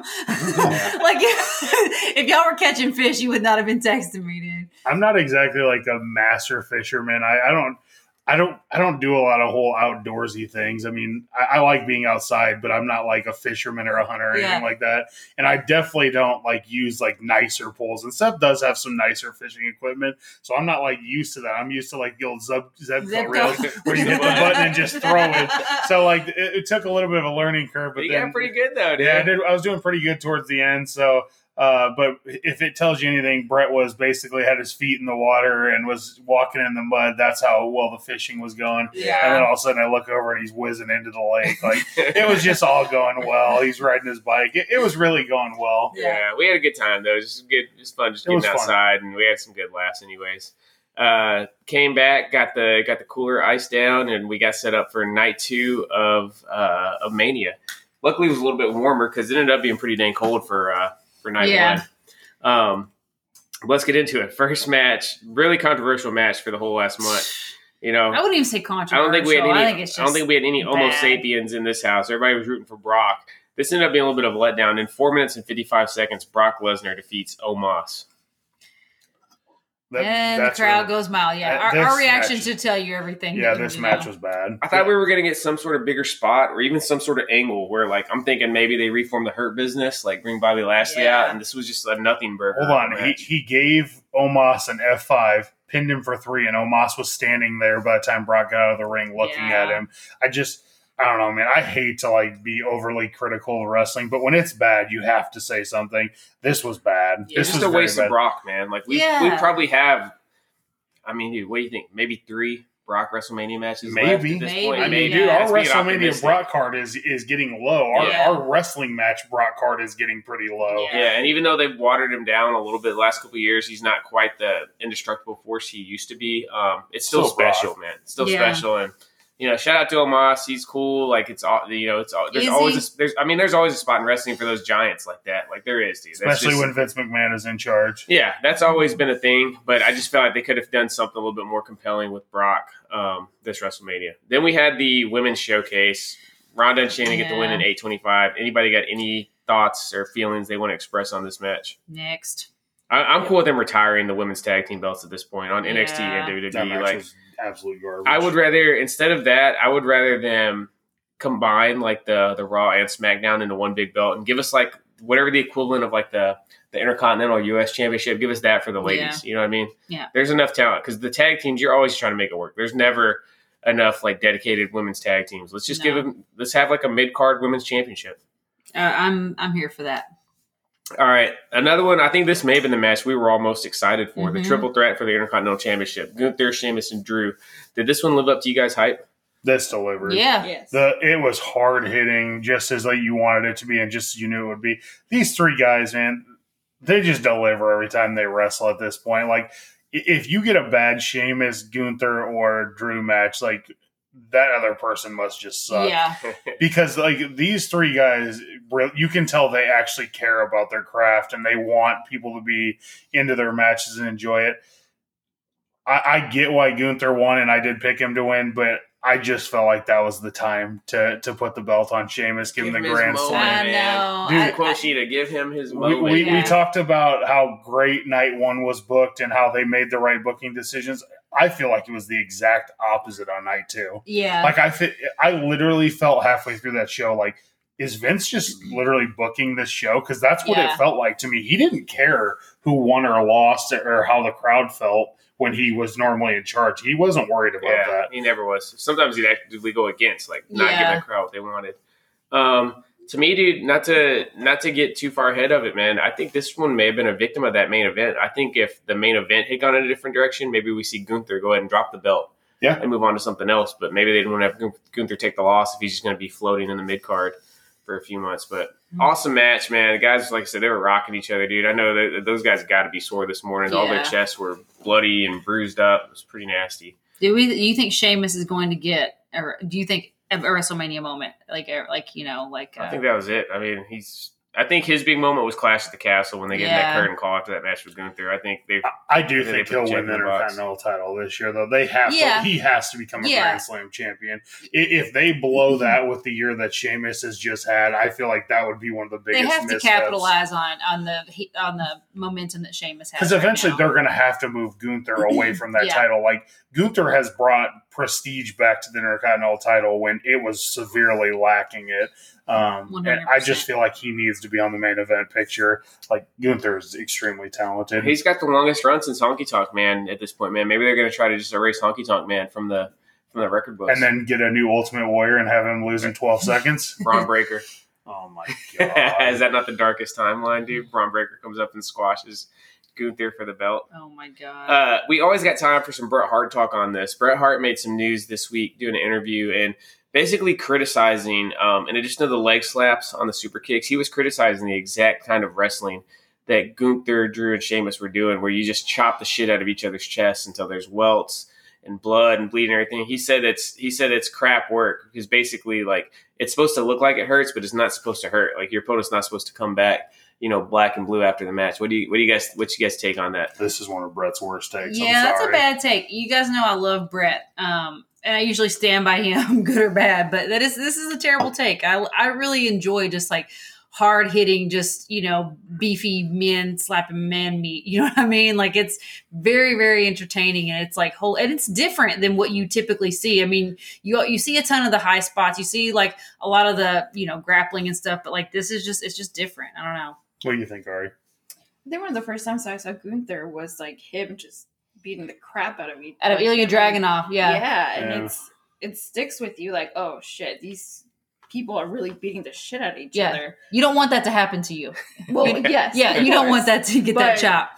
to I don't know, it's impressive and it's something like, oh crap. So I appreciate that. hmm For I don't think it's a bad thing at all. Yeah, I don't mind it, especially at WrestleMania, right? Like Yeah. it makes sense. I don't necessarily need to see it on Raw and SmackDown every week, but if you're saving it for the right occasion, like yeah, it definitely adds something when you just got that visual, right? Like what the- you know, Steve Austin used to say, red equals green, right? If you got blood and you actually got some violence, like it can really help to sell the emotion of a match, and it definitely did in that Oh, triple threat. Yeah, I on mean, if you're, night. I mean, if you're getting chopped and your chest doesn't light up like a freaking stoplight, I mean, then it's just kind of like, hmm, you know what I mean? Like, I Yeah. think, Yeah, I mean, if, if it's just for the sound only, like Yeah. I feel like it's kind of useless, and I feel like we get so much not hard hitting wrestling anymore. I feel like so much of it is like finesse wrestling Yeah. and stuff like that.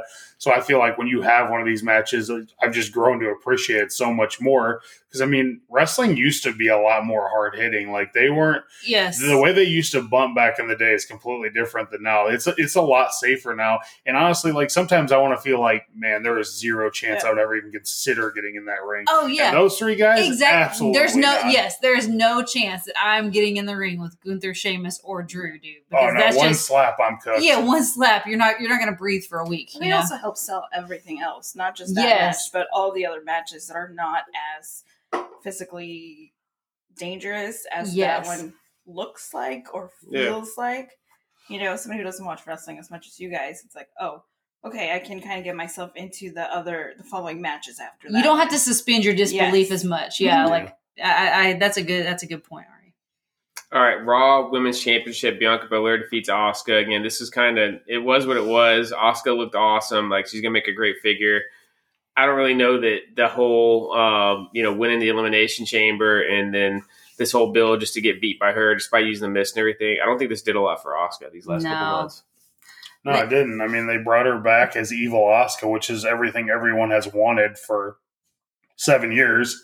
They bring her back, and she loses her first huge match to Bianca, which, don't get me wrong, Bianca is absolutely incredible. She's probably one of the best women's wrestlers that's going to go down in this generation. Yeah, But I don't know, man. I, I picked Bianca to win just because I felt like it made more sense to keep the title on her because the big match is obviously Bianca and Rhea down Yeah. the road. Um, but I don't know, man. I just this kind of killed everything that Oscar had going. Like like Seth just said, like what where does Oscar go I from don't. here? I just don't think they know what to do with Oscar, dude. I don't think they're gonna. They're just not going to give her that that main title, especially with the with the sale of the company and everything. I don't think like Oscar is the right one to be like the women's title bearer. You know what I mean? the language barrier is a huge thing It- for her. it is, it definitely is, uh, yeah. That's not being racist. No, it's No, not. that. you can't, is you just- can't send her on Good Morning America to do interviews, Exactly. press and then just have her yell, "No one's ready no for one's Asuka." ready for Oscar. Yeah. That's not going to sell tickets or do anything. Like Smarky fans That's like all. us love Yeah, I think yes, exactly. I think Oscar's body of work is incredible, but again, it's just that's what she's got. She doesn't have the the WWE it factor to be able to like cut a bunch of promos or go do a bunch of interviews or do all those things. And I just I I've always felt like that's held her back. we haven't know? talked about it yet, but WWE just sold, obviously merged with the UFC company Endeavor. I feel like now more than ever, they are really going to put the champions on the forefront. There's going to be a ton more like public interviews, Yeah. stuff like that. Because uh, have you guys noticed? Maybe you guys haven't. Like Ariel Helwani has done a ton of Yes. interviews with WWE Yes. superstars in the last three months. Yeah. I think that was when people started to notice what was happening. Like it was starting to turn, and he's always interviewing like the people that everyone wants to hear from. Yes. He interviewed Seth. Sami right before Elimination Chamber. He just interviewed did- Cody. he just did Roman. Mhm. Like, and he did Taker. He did a Taker Oh, yeah. interview. He, he got the Taker interview that Taker just refuses to do with anybody. So I, I feel like now more than ever, the people that are champions is going to be really important as far as like public eye. So yeah. sending Asuka in to be air, interviewed by Ariel Helwani probably ain't going to work. Yeah. I'm just, I mean, you, you, They need to give her a manager, bro. Put her. That's in a exact. exactly. I've said that. I have said that since the beginning, dude. I keep Get- thinking of you know Great Muta is obviously on everybody's mind this uh this week going to the Hall of Fame. Remember when he had Gary Hart as his manager way back in the day? Like you don't Dude, even need. to, we don't we never need to hear Oscar talk. exactly. Oscar I needs a manager. we don't hear Asuka Yeah. talk. Honestly, dude, she is a badass. I don't want to hear her talk. exactly her whole entrance and like her whole like just aura and energy is like that's that you feel it But then she like all she says is, you know, nobody's ready for Oscar. And I'm just like, Gah!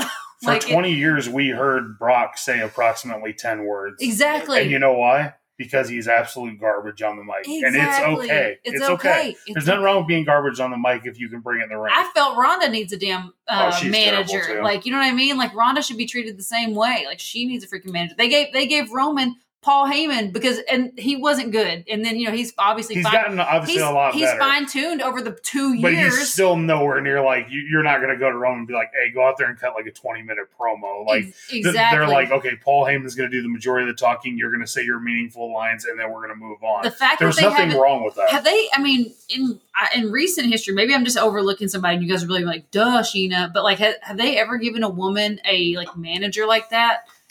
Uh, Nia Jax kind of had Alexa Bliss for a little bit. They were like manager slash tag team, but not really. Who would you give her as manager? Paul Heyman would be the obvious choice Yeah. if, but obviously the Bloodline's got to end up for that. I don't know. There's no real managers nowadays. That's the other thing. Yeah, that's. Uh, I don't know who you would. You got anybody in mind? That's a real good question. Yeah, I don't know who's out there. Um, yeah, it's going to have to be somebody that's incredible on the mic. So it just can't be anybody, obviously. Um, what was his name from the from the Diamond Mine? The uh or the was Malcolm Bivens. yeah, in, Malcolm. He's in I know, I'm just now. saying, but oh, like he- yeah, Stokely yeah. Hathaway. yes, Yeah. Bivens. he would have been a, he would have been a good one. Yeah. Yeah, it's just, it's going to be hard to find her somebody that's going to mesh with who she is and everything, though, because Mhm.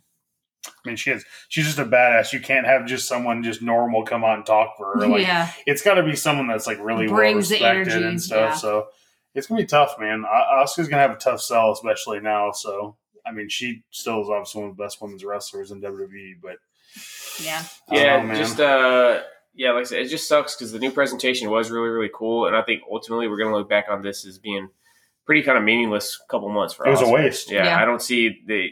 We saw Bianca tonight on Raw. There was no mention of any kind of rematch or any other engagement. Like she beat him. She beat her Oscar didn't even come out tonight. Yeah. Yeah, Yeah, no Oscar at all. They brought out Rhea and just Mhm. teased the match that everybody wants to see. Yep. I think that's uh, just kind of future booking. That's got to be one of the two nights of WrestleMania next year, the main event. Mm-hmm. I wouldn't be Yeah. surprised seeing both hold the belts, man. Like The- obviously they're they're at a point now where they're going, they're leaning back into super long title reigns. See, like Bianca's at a year right now. Let her hold it for a year. Let Rhea, let her hold it for another year. Let Rhea hold her belt for a year, and we get some sort of unification match next year. It's an easy main event. Dude, that would that would be a killer main event too. All right, uh, we had our most unintentional comedic segment of the uh, weekend with Yeah. the Miz versus Snoop Dogg and Shane McMahon. Kind of, kind of walk us through the timeline on this one, Shane. So Shane or Miz comes out and him and him and uh, you know Snoop Dogg getting a little tiff, and then Shane McMahon's music comes out. He shimmies down the aisle, you know, total like you know Shane Mania jersey and the whole thing, right? And uh, gets in the ring and then does one move. And he's supposed to beat Miz. Land jumps over the top of Miz, comes down and lands, and Here's his quad. blows his freaking quad out Vince McMahon style. Only one, not both. We've seen this But- dude jump off the Titantron, off Hell in the Cell, like do all these crazy spots over the years, and, And And a like like, a leap leapfrog takes him took down. the quad. Yeah, he tried to get up. He tried to get it. That's how. That's how we knew. It, yeah, that's how we knew it was a quad, not like an Uh. ACL. You know what I mean? Because Or a I mean, Seth he would have Rock- finished. Seth Rollins literally, you know, uh, power bombed Kane with a freaking torn ACL and MCL. You know, what I mean, you can still stand on a on an MCL and ACL for the most part, but yeah, he he tried to stand up and his leg just went straight Jello status. And so then this was this was happening like in the match, and so Snoop Dogg has to like run in and freaking pin the Miz. Like so he does the elbow he does in the worst people's elbow in history. But I mean, it was so Snoop Dogg. You know what I mean? Shout out to Snoop for being He Johnny did- on the yeah. spot. He did Yeah. throw a mean right hand though that actually looked like it connected and everything. I was like, oof. Yeah, so uh, Snoop Dogg saved the day, went in, did the people's elbow, pinned the Miz one, two, three, and uh, you know it is what it is. For man, Shane shiz. got really choked up too when he started talking when he got in the ring. He was yeah. almost in tears. Yeah, he was in tears in the first. I wonder if he knew that was the last time he was going to appear on like Well, yeah, because I mean that he knew the sale was going through. Yeah. What what is the use for Shane McMahon to come back out there? I was again? shocked. He that was came already at the all. first time Yeah. we saw him since uh, Royal Rumble last year. So it's been over a year since we even seen him on Yeah. TV. Yeah, crazy stuff, man. Shout out to Shane. Hope you get well soon.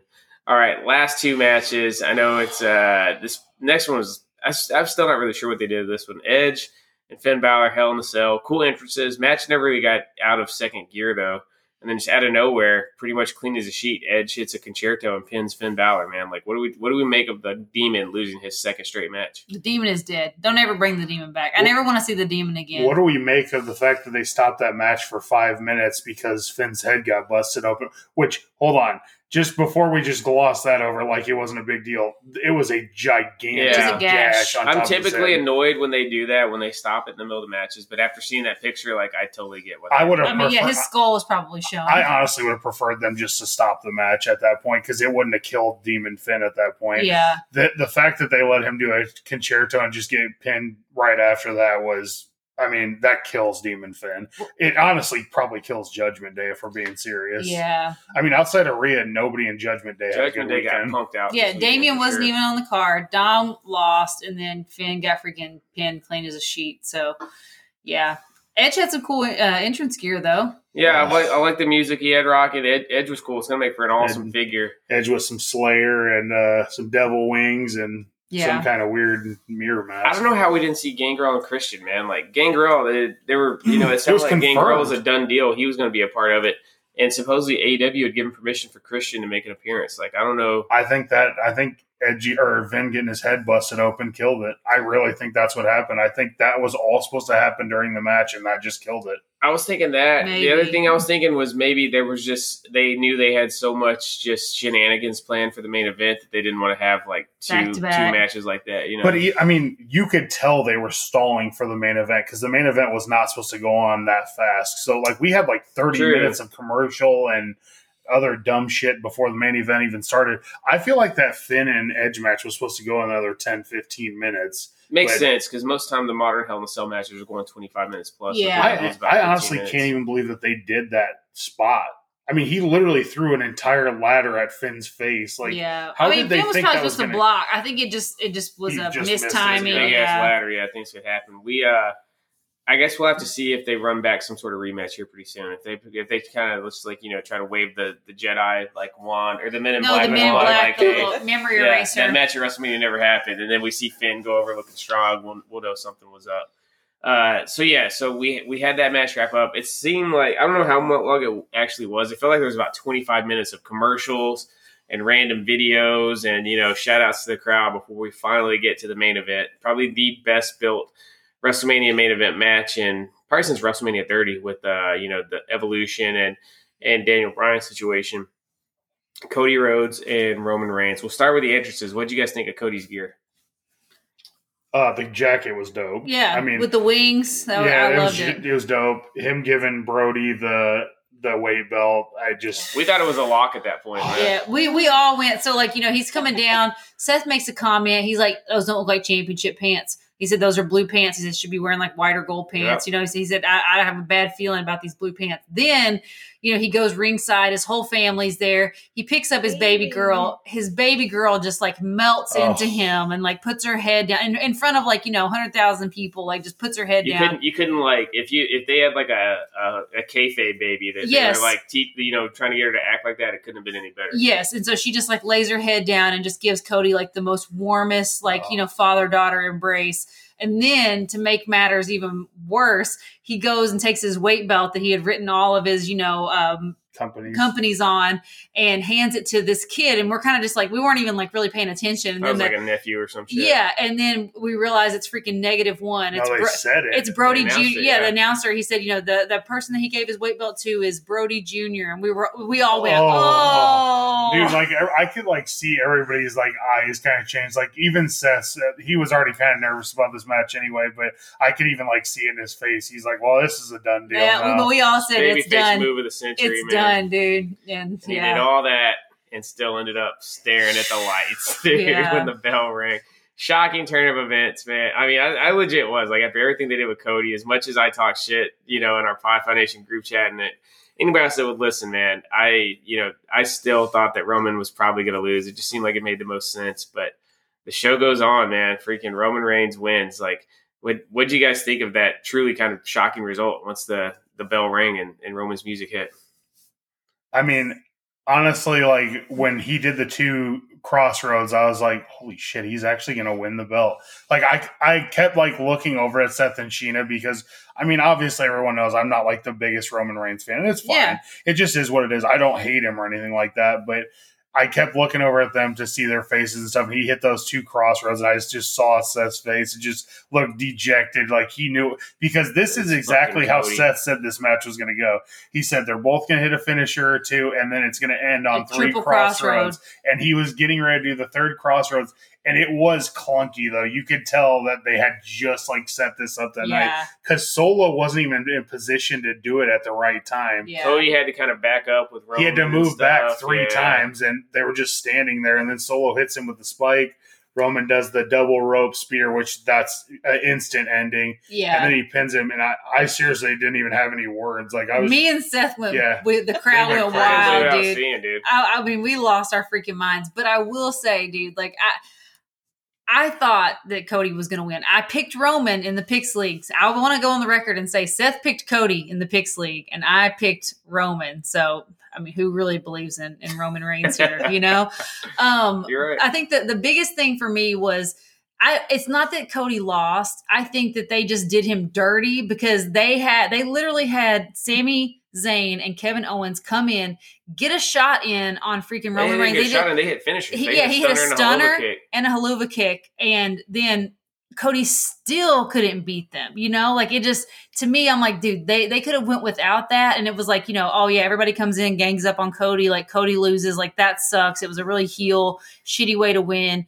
But the fact that like he couldn't win with assistance really kind of downgraded Cody, in my opinion. And I just think that was just that was not the right answer. Yeah, I'm sure over the next weeks and months we'll get all the backstory on it. But I kind of agree. I think even not being a Cody fan, I, I think they kind of did him wrong, man. They, like Yeah. you said, if he was going to lose, he should have just he should have lost by himself. They, they set it all up for him to win, and then the ending wasn't even it wasn't like a WrestleMania match. It was ending. horrible That was like ending. a- No, it was that was horrible. that, I mean, it was a perfectly fine ending for the main event of a Raw, right? Where you get just some quick interference and then guy hits his finisher. That's not how.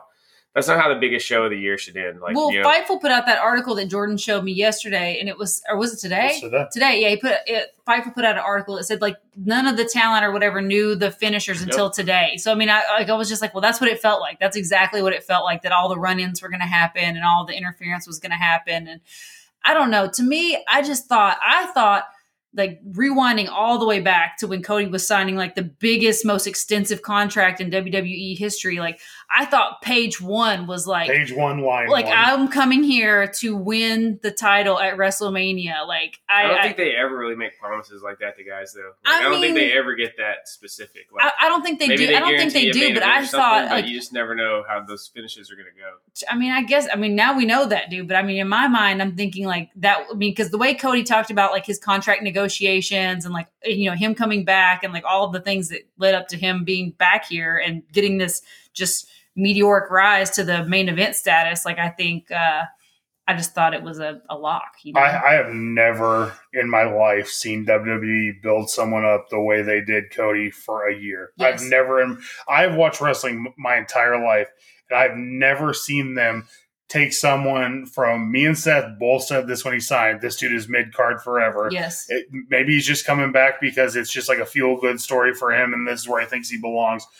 They took him from what I thought was absolute mid card at best, maybe a U.S. champion, something along those lines.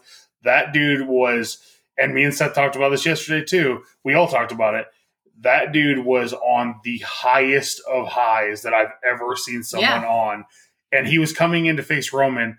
And Vegas had Cody Rhodes as a minus eight hundred favorite. Why Like, did we not put money on Roman? I don't know, but either way, like, dude, I've never seen that happen in the history of wrestling. I've never. I mean, Daniel or uh, yeah, Daniel Bryan obviously had a. It, it was way quicker than that, right? Yeah. They didn't build Yeah. that over a year. I mean, Cody tore his pec in that year and was still.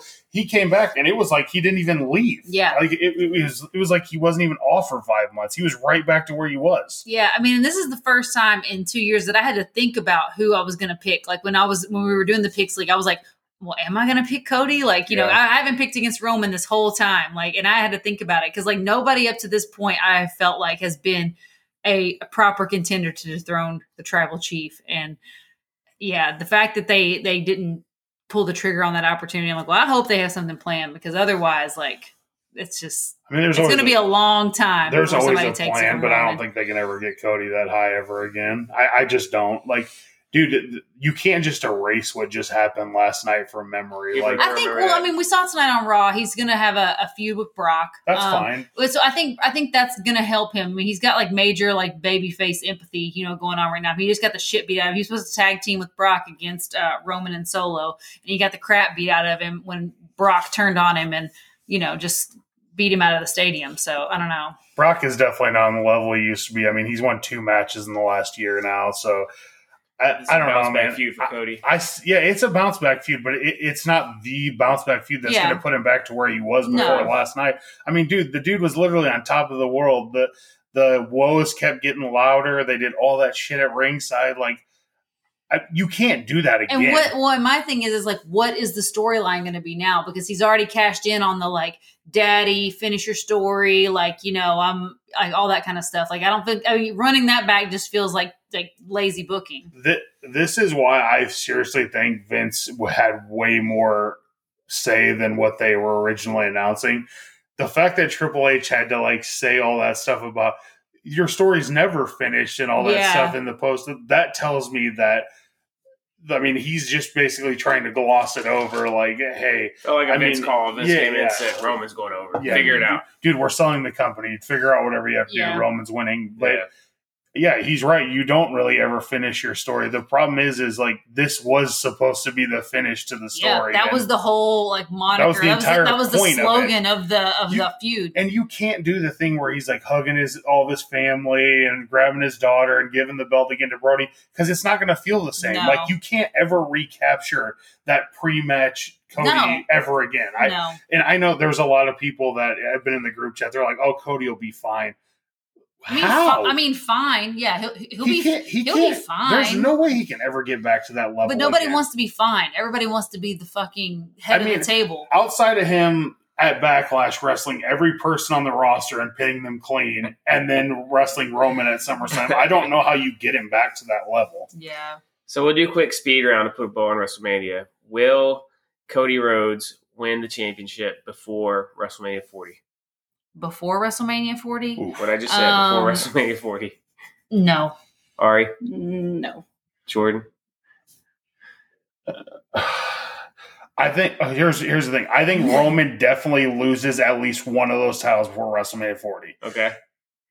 Cody still makes the most sense as far as like having someone Yeah. take one of those belts because we've talked about Rollins, we've talked about everybody else.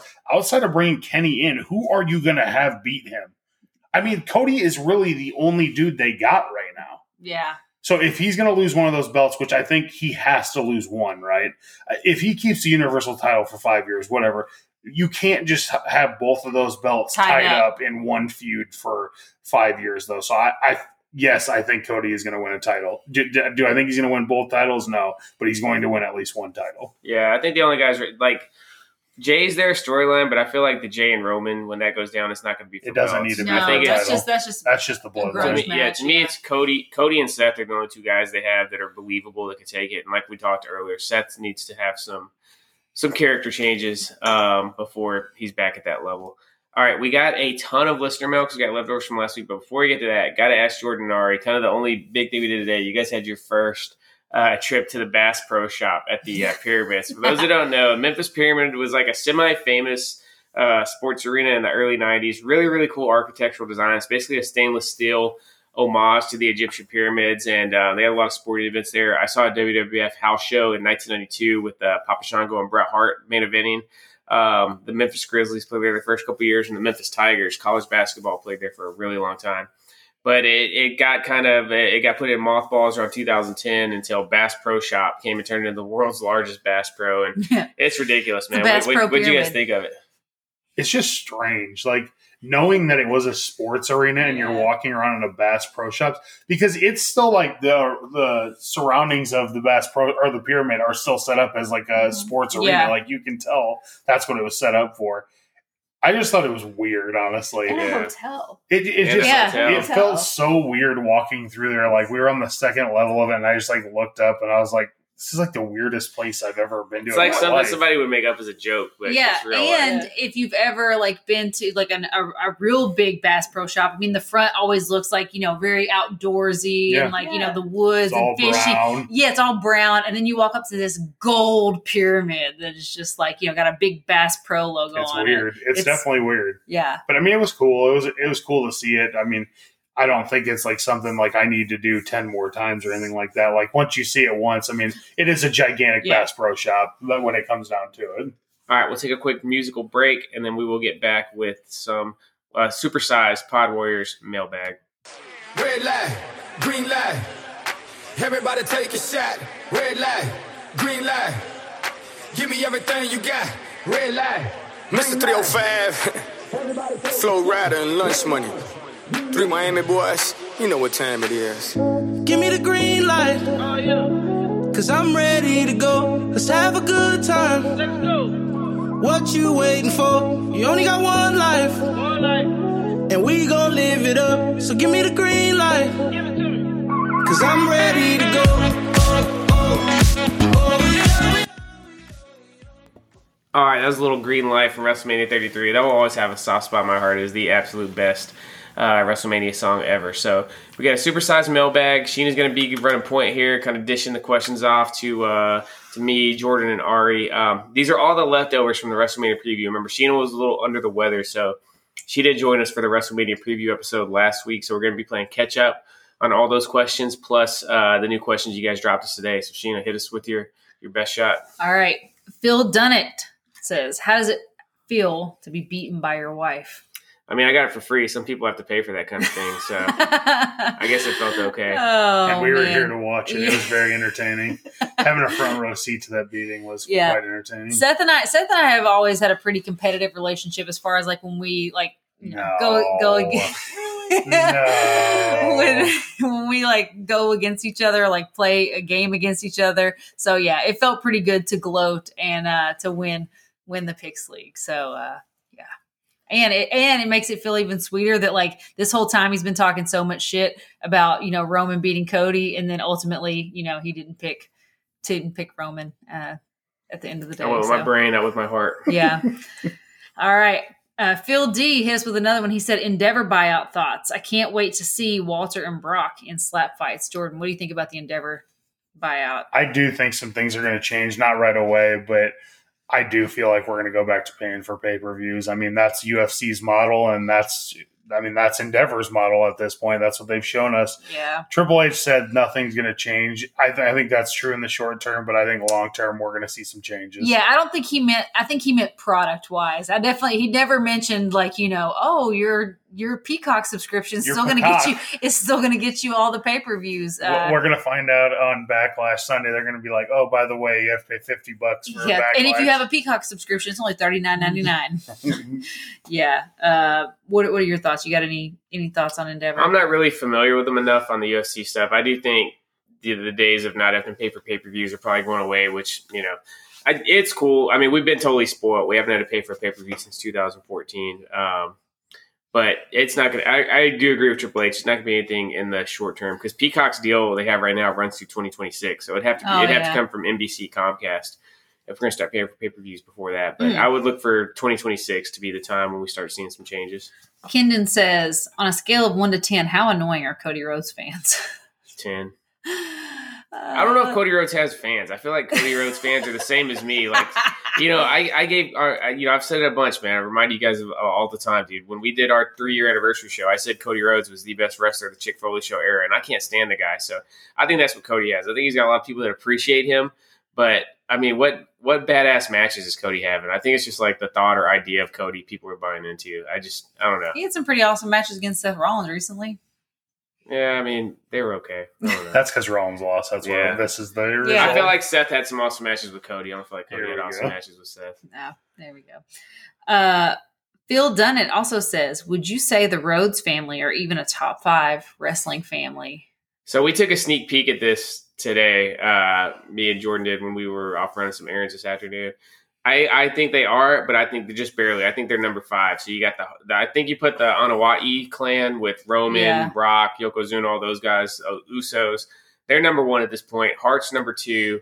Uh, I put the McMahons number three. I don't know if you want to classify them as a wrestling. You know, me and Jordan kind of went back and forth if they're actually a, a wrestling family or not, or just a business They've all family. wrestled. Yeah, so I put the McMahons number three, and I put the Flairs, even though the Flairs is just Charlotte and Rick. Yeah. Um, you know, still two generations where you got the best men's champion and the best female champion ever. Uh, but I, I think the Rhodes are number five. We couldn't really. We, we talked about maybe the Von Erichs, right? Yeah. The Yeah, Von Erichs got a little bit They of a case. Yeah. but um, uh, but nah, just not enough mainstream success. So yeah, I think they're number five, man. What do, what do you think, Jordan? Uh, yeah, I think they're number five as well. Uh, when you mentioned Flairs and Charlotte and Rick, you forgot one Flair. David Flair and Crowbar had one of the greatest teams ever. So, yeah, it, it- it's definitely right there, but th- I think they're in there. All right. We just had a, we just had a sleepy a sleepy baby join us. So if you hear some rustling around, We it's got uh, fifth pod warrior. yeah, we got a fifth pot of warrior coming in. So uh, yeah, Brett the Brett man is going to lay on Seth's lap and take a little take a little nap. Johnny JB says, "I know you have your custom gobbledygooker. Did you order the two of the Gooker and Taker? And what do you think of it? Yes, we ordered that. Um, I love my um, my custom gobbledygooker. It's like got um, I don't even know how you would describe it, like actual little cutout feathers, of like yeah. felt Jordan got the feathers. same one Yeah, from our guy Seth- from our guy Viking, Viking- Hall Toys on Instagram. Yeah, we Yeah, both have the same the head sculpt looks incredible. Like it's it's just a it's just a beautiful figure. I did order the actual uh, Mattel figure just because I mean you get I, I've been asking for a gobbledy an official gobbledygooker every time I um every time we say like what's your dream fig I'm always like I want the gobbledygooker and we got it even better. We got it with the egg. We got it with Undertaker. Like it's it's just going to be an awesome The thing about those customs, you always got to worry about them breaking down over time because even Yeah. awesome guys like Viking Hall Toys, Ivy's Custom Figgies, the Mad Reaper, they're still they don't have access to like you know the same like factory grade sealant and finishes and stuff. So you got to worry about some of that paint. And especially something like the Gooker, where that's it's almost like a craft project, man. Like Yeah. how detailed it is. Um, you got to worry about. So I think we're gonna have that that custom Gooker. It's not going. To, it's not going anywhere. It's not going for sale. No, we're keeping it, about yeah. It's going to be a display piece in our dining room now. It Yeah. would be such a Seth Phillips thing to sell that gobbledygooker and then they and then they cancel the They cancel the official Gooker. Yeah, it would be. Um, and so Zach Hertzler hit us hit us with a long a long form question. So it says, so this randomly popped into my head today at work. We all know how important Roman has been over the last several years. We know that he um, took time off in 2018 after he was diagnosed with leukemia and battled that. Came back stronger than ever. But do you guys think that um, that may have played a part in him gaining more popularity with the fans, then finally turning heel to be our uh, tribal chief today? I'll be honest, I was never a fan of Roman until he finally turned heel because I was tired of him being shoved down my throat. But him coming back after leukemia did play a part in me being happy to see him back on TV, but still didn't care about him until the whole heel turn and being on with Heyman. Yeah, I think that's what's made this character so compelling, man. Like he had so many just babyface pushes that fell flat, or it seemed like you know, go back to WrestleMania 34. It was kind of similar to Cody. They built this guy up over a number of years, and then all signs point to him beating Brock for the belt, and he loses. Man, so many failed pushes. I think all the rejections and stuff that he got from the fans, like that's really what kind of has been the steam that caused him to kind of you know go to the dark side, for lack of a better term. So I think without those, I don't think this character works. I think all the all the years of the fans kind of shitting on him, despite him going out and putting on really good matches. Um, I think that's what's made this character so compelling. How about you, man? There's there's probably two moments for me. Um, him coming back from leukemia, like I mean, obviously we've we went at length about my Roman Reigns fandom is not obviously as high as everyone else's. I appreciate the guy, appreciate what he does. Um, him coming back from leukemia was that was a pretty emotional night. Like yeah, the fact that he made it back and that he was actually because I'm dead serious. I didn't think the dude would ever wrestle again. Honestly, I Yeah. thought I thought that was the end of it. Um, so him coming back was really cool. And the moment number two, I'm telling you guys, man, him taking his shirt off was moment number two. I'm telling you, that dude Jordan had been never gets for to the- years. that dude never gets to that point with his shirt on. I'm Yes. telling you, like you're not a main event guy. all with we can shirt hear on. is, is Jordan chanting at Take WrestleMania your 31. shirt off. Take your From, yeah, shirt from the moment off. the Shield broke up, Jordan has been saying this is all the way back to 2014. Jordan was saying he had to, you know, really. I think you're saying he's got to ditch the I- whole Shield ditch look, but vest. Yeah. specifically, yeah, he's Yeah. got to leave the vest, man. Yeah, I just. I, I always said he needed to ditch the vest because it just reminds me too much of him being Yes. in in the in the faction. Like yeah, and he was still using the he- factions he, music. needs to be his own person, and until he's his own person, I just don't think it's going to work. And he was in the middle of this run when that happened. He took the shirt off and he just went to a different level at that point. I- that was that came around the same time that he got um, new teeth and ditched Yep. the contacts too. So it was just like a whole new look whole for new. Roman. He yeah. came out without the shirt, and I texted Seth. I said, "See, look what happened." and he got new entrance music too, Yeah. which elevated him like Oh, the entrance music made a gigantic difference. Yeah. It is it is a way different. As much as I do all this shit about like I hate Roman Reigns and all this stuff, I don't hate the dude. Yeah, He is extremely talented. He's going to go down as one of the top five wrestlers of all time. dude. I mean, dude, you can't deny what's happened in the last three years. I mean, you can shit on him all you want, but you can't deny it. Like, dude, people shit on every wrestler in history. There's a lot of people that hate Ric Flair. You can't Yeah. deny their wrestling. That there's Ric people that hate did. Bret Hart. It's like uh, Turnbuckle. The, the two bad Chads always say nobody hates wrestling more than wrestling fans. Yeah, right. Like no, that's nobody's more critical of stuff than us. Ari, I, I don't think I've ever heard you go super in depth on it. Where are you at on Roman Reigns? Where, what's your what's your level of Roman Reigns fandom? I think I liked him more when he was in the Shield, and now like I feel like I'm just tired of him Okay, totally fair Um, sentiment. because he's just always there and he doesn't lose. I like a little bit of a change in the story. We're going on almost ten. uh, You know, really since the Shield since the Shield broke up, he's either been he's been one of the top three or four guys in the company, right? Most TV time. So Yeah. yeah, I, I don't think anybody could you know Argue look at you sideways saying you're kind of crazy because he's been on top for a very long time. There's been other guys who you know look like Seth, like. He's kind of rotated in and out. They've had Sometimes, moments. yeah, Mhm. he's had moments where he's the top guy for a while, and then he rotates back down to the mid card. Roman has never been presented as anything less than one of the most important people on the show. Going Yeah. back ten years now at this point. Crazy. ten years. Oh my 2014 when the Shield broke up. Yikes. That's crazy. Brett Charo says, How do we feel about cloth hooded singlets on the ultimate Oh. Kurt Angle? Love it. I love it. man. Fantastic. My favorite Kurt Angle figure they did so far was the one that came with the uh came The with the, hooded the hoodie jacket and stuff. Yeah. So the Kurt Angle's one of the guys I think soft goods works great. man. Yeah. Yeah. Oh, Mike Rivera, what fig is your favorite of all the ones they showed this weekend? So instant reaction, I'd say the Scott Hall and denim, but there's some major. I think if they don't make some part changes, I'm gonna have to do some uh, some mashup work on that one once it comes out because they kind of botched the jeans on that. Um, I don't know, maybe the Jerry Lawler. They're finally giving us like '97 like Monday Night Raw version of Jerry Lawler. I think that one looks pretty That cool. 2002 Shawn Michaels is pretty special. Survivor too. Series 2000 Shawn Michaels. Survivor Series 2002 Shawn Michaels is pretty cool.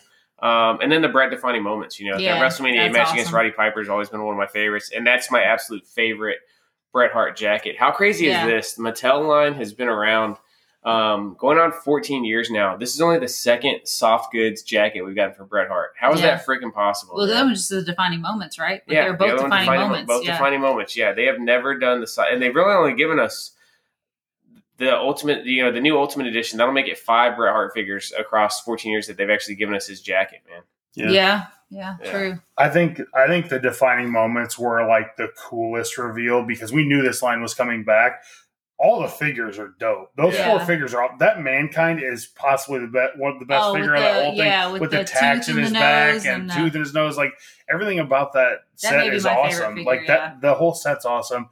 Um, but if I didn't say Razor Ramon and Denim, I think everybody would fucking price stop Yeah, listening to the that's- Chick Foley show because I've been calling for this for the last three years. And that's Oh, a yeah. shoe in. Yeah. I mean, we, we that's been a glaring omission from I- the from the figure world for a long It time. is going to piss me off if the if the jeans really aren't tucked into the boots. So that's going to take a little bit away from it. Yeah, Mhm. we have to get them fixed up. The uh, the other one, the Captain Lou Superstars, man. I'm not necessarily that particular figure, but because I'm hopeful that that means we're going to get a Captain Lou Elite, which he's been my number one most wanted for a long time. Yeah. We need more managers. Yes. Need more managers. Tony Barker says, if you could bring back an obsolete form of physical media, what would you bring back? I'm going to throw this one to Ari. So anything that's like, you know, like that we don't use anymore. Cas- CDs, cassette cassettes, tapes. laser discs. Yeah.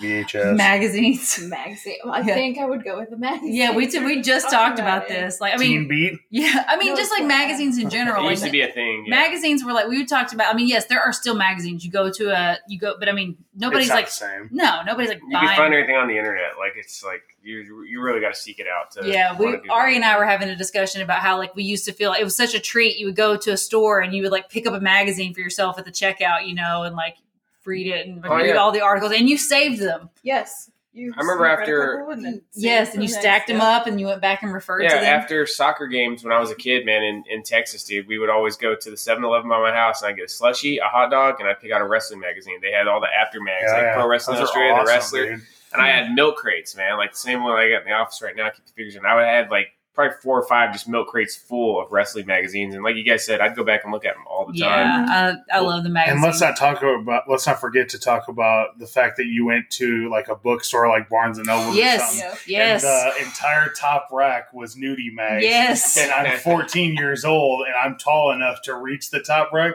So I grab and peel open the plastic. I was gonna say because of pervs like you, they started putting them in like the black plastic sleeves. You Oh know, no! I rip the sleeve off every time. Like I'm, I'm looking at it. Barnes and Nobles was dope for the magazines in the airport. Airport newsstands Yes. always Yeah. down. They with tune you awesome up for them airport magazines, Yeah. though, dude. It's like they're their own little economy, like eight dollars for a magazine. You know, Now they're like 18. God dang, Dude, dude. I got so last time I was in the airport, I got like a I think a bag of Gardettos and it was eight dollars.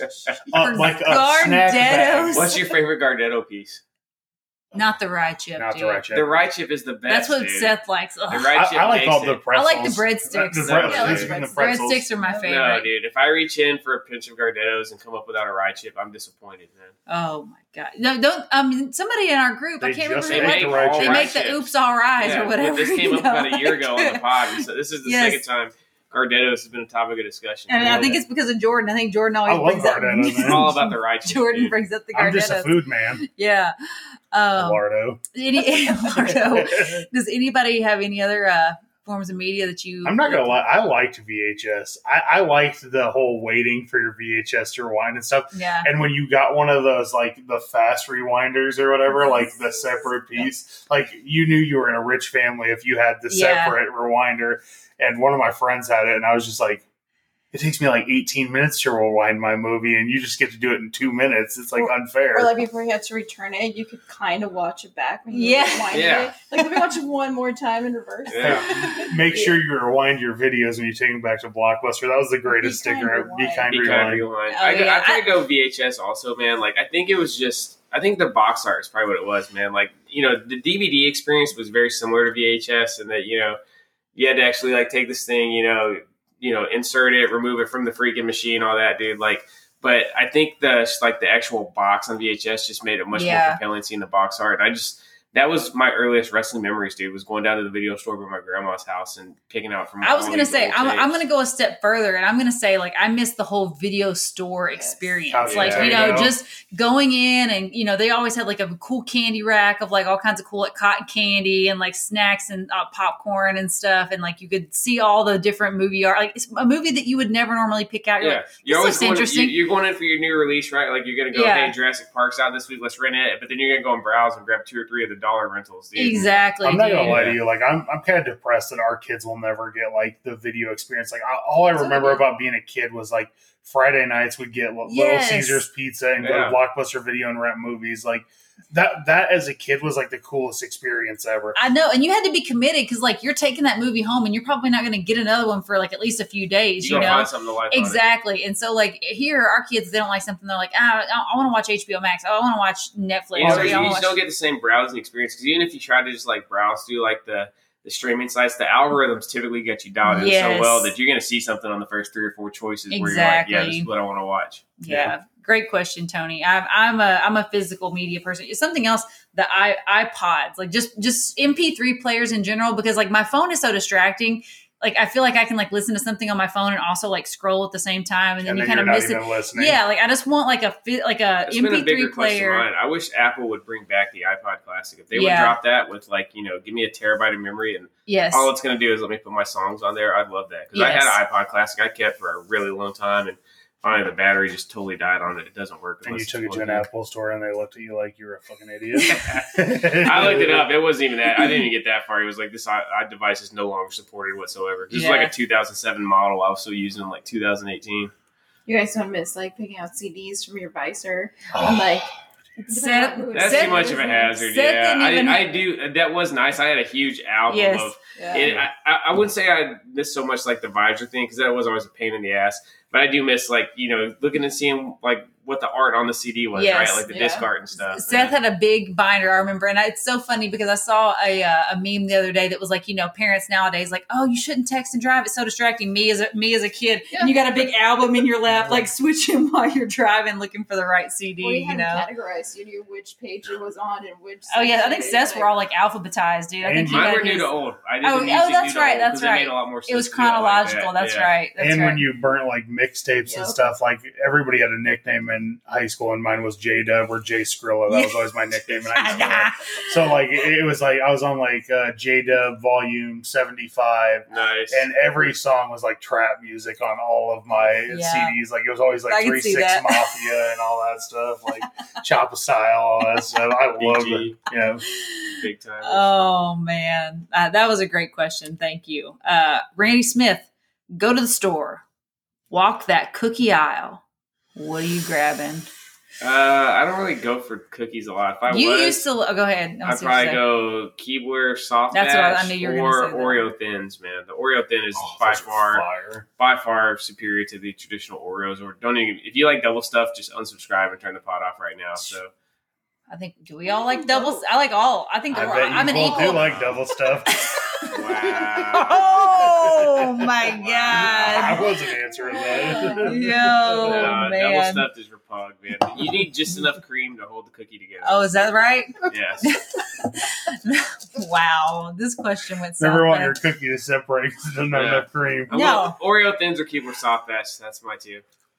Jordan. Yeah, Keebler soft batch, the the red packaging, like you, you just know when you grab one of those, it's like going to be a good day. Yeah. I did like um like the fudge stripes and stuff like that a lot when I was a kid. Those are fire. What is that funny for? Those are awesome. It's just. I mean, it's not. It's just I was not expecting to say fudge stripes. It's like the most basic ass cookie, dude. They're Like, No, delicious. not. I mean, they're they're think- fine, dude. I think, Chips fudge Ahoy, stripes are chi- like chocolate chip, which are also delicious. That's probably like your most basic cookie. Chips basic Ahoy cookie. suck. Did you just say Chips Ahoy are delicious? I They're the most dry ass. Like you they just got to dunk them in milk. Chips Ahoy fucking explode in your mouth when you bite them, dude. They absolutely explode in like five thousand cookie particles, dude. They're like, I, to But me, I mean, who eats cookies without milk, though? I mean, you should at least Ari? you could totally eat a soft batch without milk, dude. You could eat soft batch True. without milk. Those like to me, I, I that's what I imagine be like if I bit into like a ceiling tile, dude, like a, like an industrial ceiling tile, just fucking explodes into cookie dust, dude. Like no, man. Hey, going back to the soft batch, dude. Nice pro tip. I don't know if you ever done this.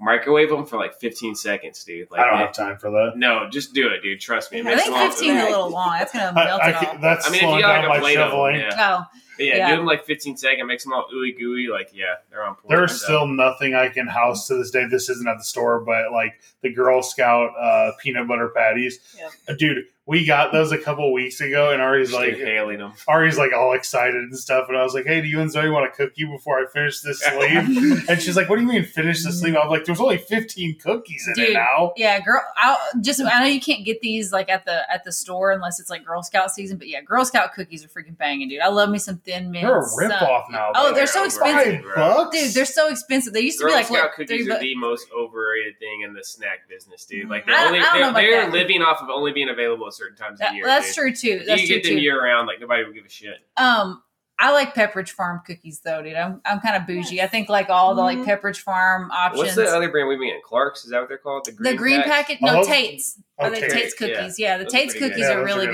Good. They're like Like super thin and like yeah. crispy and yes. The Pepperidge Farm, I think they don't have enough for you to share. No, like, it's- it's you- Yeah, individual. an That's a- that's a one experience. That's a personal. That's a personal. It's like a Pepperidge. and they're personal- expensive too. personal- That's like that's like Yeah. ninety eight cents a cookie, dude. yeah. Zoe's like the the snack queen. So like if you have a snack out, she's gonna want some of Dude, it. she had. Well, she had. Uh, oh no, we were talking about Otis Spunkmeyer cookies. Yeah. Dude, those were freaking Those banging, good. They dude. made them at school. Yes, that's exactly what we were Oh. talking about because I got the kids the Otis Spunkmeyer muffin at the soccer game Oh. the other day, and it was in my purse. And I was like, "Guys, you remember the Otis Spunkmeyer cookies?" And Ari was like, "Yes, I do." So we didn't get Ari's answer. What's your cookie off? Pick? It would be the soft batch ones. Soft batch. Yeah, they're delicious. Dude. Yeah. Are those And also the ones with the peanut butter chunks? That's no, they uh, they probably make They them, them, but yeah, but they yeah. have them. But he just likes the regular um, chocolate those have chip. been the other thing that testament to those. Those have been like relatively unchanged. Like the like the cookie, like the packaging, everything. I feel like it's been the same since we were kids. man. yeah. Every once in a while, you get like the M and m ones, yeah. like cookies. When Oh, they're yeah. Those are always a good, nice too. little treat too. Mhm. All right, Tony Barker with another one. In your opinions, what was the best ever storyline in WrestleMania history? And what was the worst? I'm gonna go with our wrestling historians on this one. Best storyline in WrestleMania. Hogan and. Warrior. I don't know. Is that really a storyline though? That's more of like a. suit. I think Macho Man and Hogan, dude. The Mega Powers explode. I feel like that, or Yeah, or Hogan fine. Andre, dude. I feel like Hogan. I feel like Hogan and Warrior was just a super match, dude. Yeah. After I, thi- I, I gotta it was Wres- definitely memorable and it was definitely a, a moment in time. I gotta go WrestleMania three or WrestleMania five. What's the worst?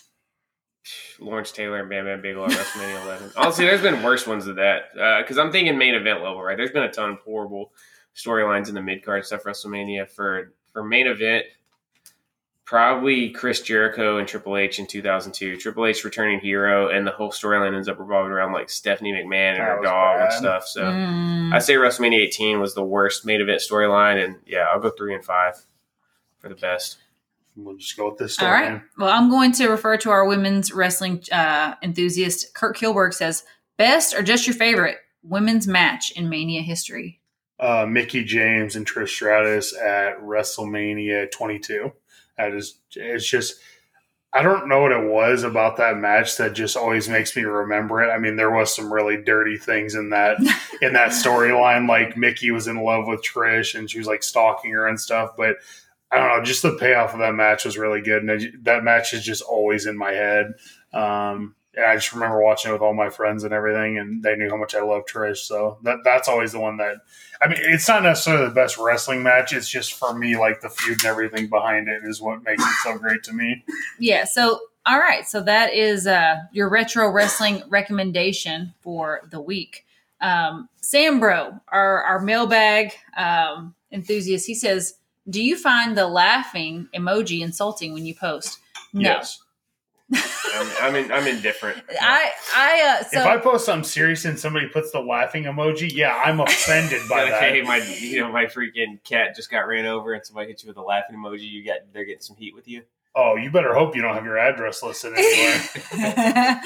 no, I don't find it insulting. Um, I I don't. I tend to not be insulted by emojis. Like I, I think like you know I don't know. I don't put much thought into it. And if I post something and somebody puts like a mad face emoji or whatever, like I just consider that like okay, well you just didn't agree with what I Are we said. talking Yeah. about like the Facebook your reactions and stuff? yeah, yeah. It's very easy to do the wrong one. Also, Yes, I've had so I people- just- yeah. I would. I would never get. Somebody bent out of actually put a laughing that. emoji on my um my uh, Presley memorial video the other day, and I know I know this person didn't mean to, but it like and now when you look at you it, you got to hold down your thumb and then yes, slide and over. slide it over. you I know this So, yeah. person didn't mean to do that, and it was just it's funny now because you look at the post and it's like you know got all the little care emojis and the heart One emoji, and there's laugh. one laugh. There's One like a laugh. sociopath laughed at it, dude.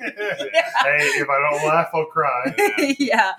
Um, so yeah, I, I don't get offended by by that kind of stuff. And being on, I think being on Chick Foley for so long has like desensitized me. Like even if somebody says like "you're a fucking idiot," you fucking mark, like I, I like that's the, Whore. you whore, you lardo whore. you lard ass. yeah, I don't. Um, none of that stuff like affects me anymore. Like I just, whore shield mark. yeah. Oh man, yeah. All those Cody fans that say that kind of stuff to me this week. No, I'm just kidding. But uh no, I don't. Sambro says, um, is Cardona working everyone again, or is he going to be a part of the Nightmare family?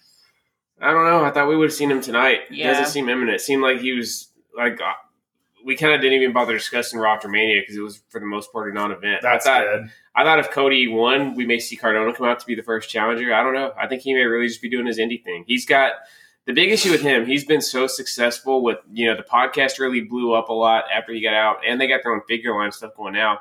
I don't know how That stuff will go away. yeah, I don't know how copacetic it would be for uh, him Yeah. to come into WWE and keep all that stuff going.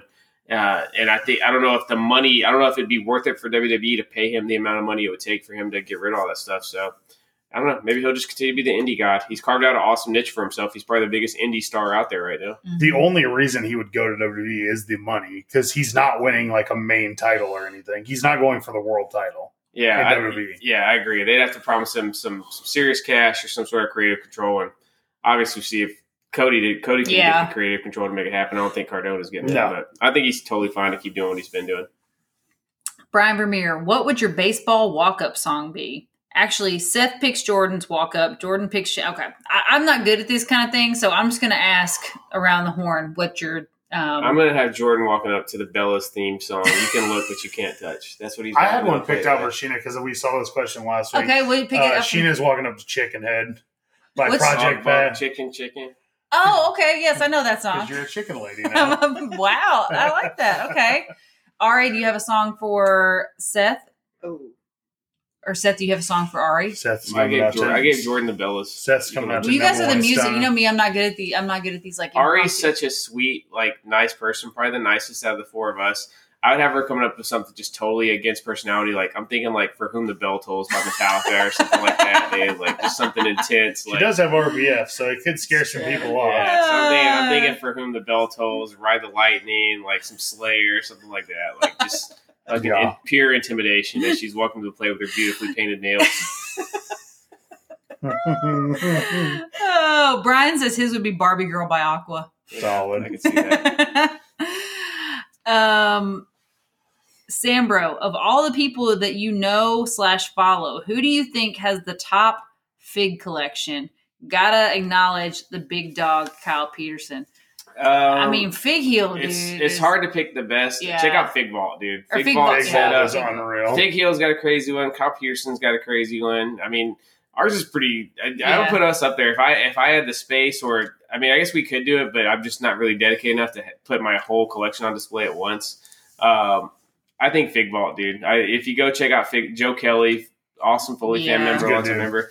Check out his IG. Finder of the uh of the Rowan. Finder of the Rowan. the Check out his zombie. IG, which I we need to have him on sometime, dude. Because looking at it, it looks like a fucking fortress, dude. It looks like he's got like you know Batman or Superman's like hideout. Yeah, like he goes down into a figures. layer. Yeah, Yeah, so I, don't, I don't know if that's a, a finished basement or what his It's a vault. situation is. Yeah, It's it a is a vault. vault. It's a Fig But Ball. yeah, Uh, but so I'm not going to say anybody's the best, but I'm going to say one that pretty much always I like stop and Stop like, and really look at. check Yeah. out is uh, is Fig Vault.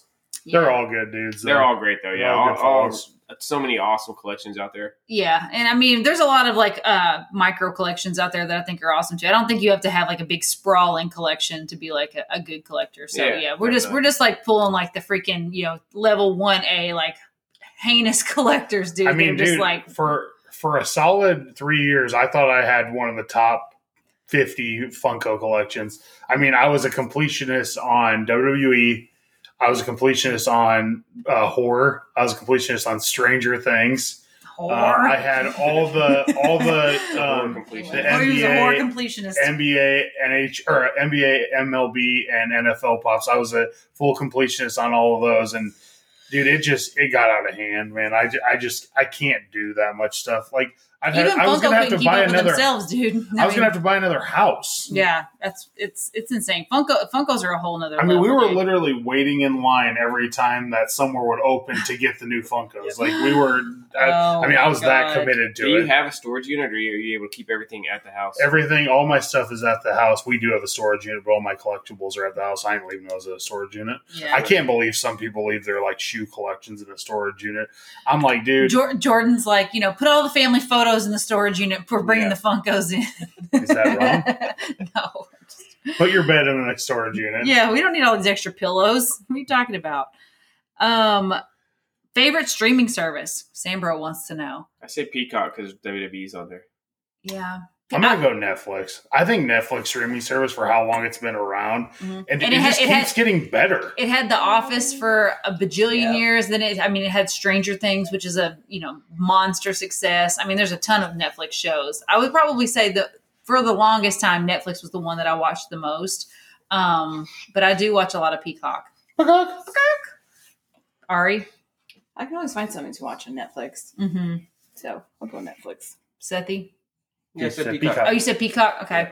HBO Max is a uh, is a is a close second because I don't watch it the most, but the shit on there that I do watch is like freaking Meaningful. primo. Yeah, like I all, don't remember. all the HBO, yeah, all the Yeah. HBO shows. Like you have to have you know, a reason to tune into HBO Yeah. Max. You're not just going to casually go browsing there, but like They all don't the, just drop anything on Yes, there. Like they exactly. drop good shows. they yeah they they drop freaking primo content. So HBO Max has to get a shout out. Do you guys have any tattoos? If not, what's something you like to get? I think we're all tattoo or the virgins Oprah here.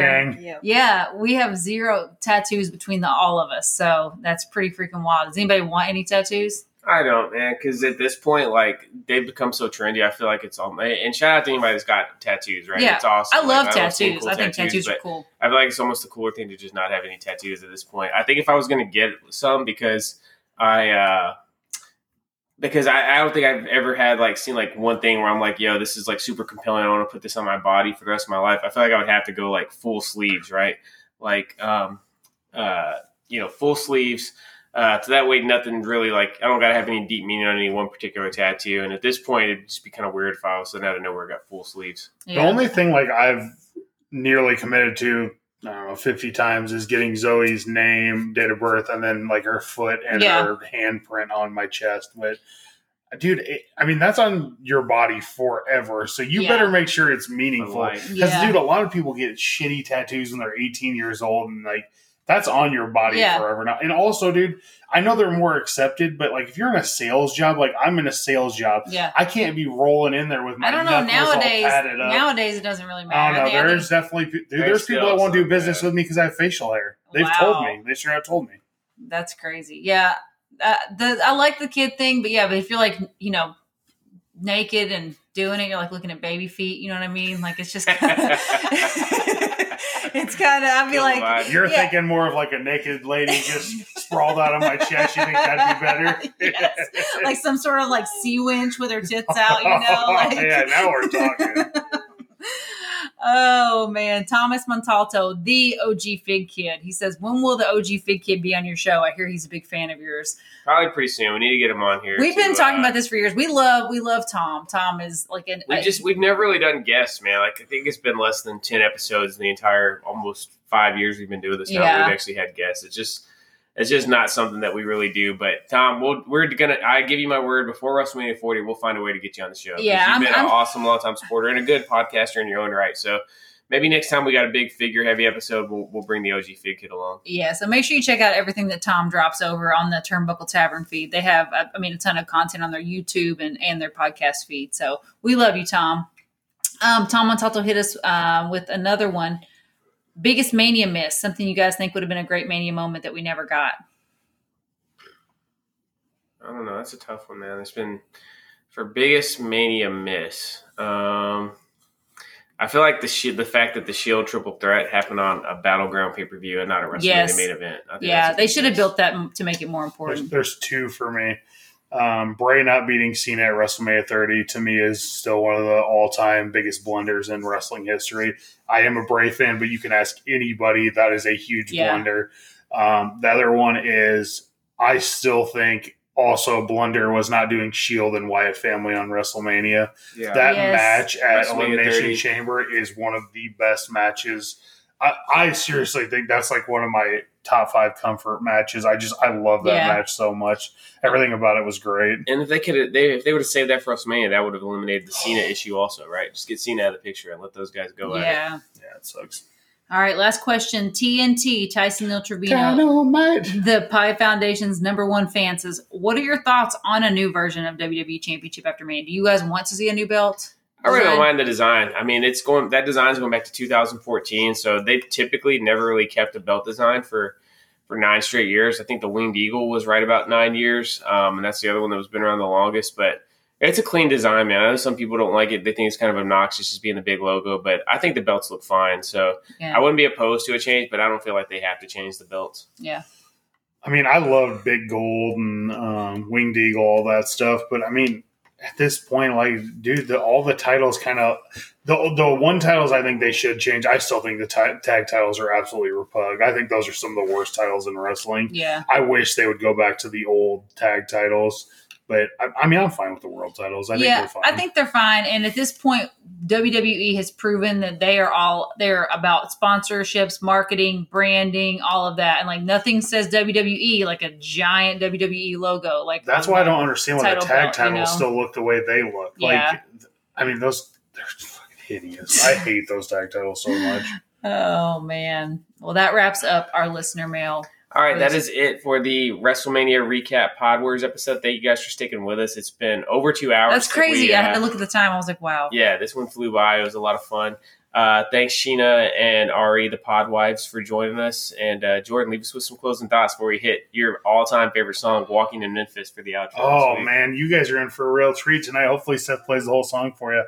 Um, man, you can't finish the story when you lose. So uh, I'll just wish you guys a good week. And uh, yeah, we'll talk to you guys next time. Use lard on your wings. Lard.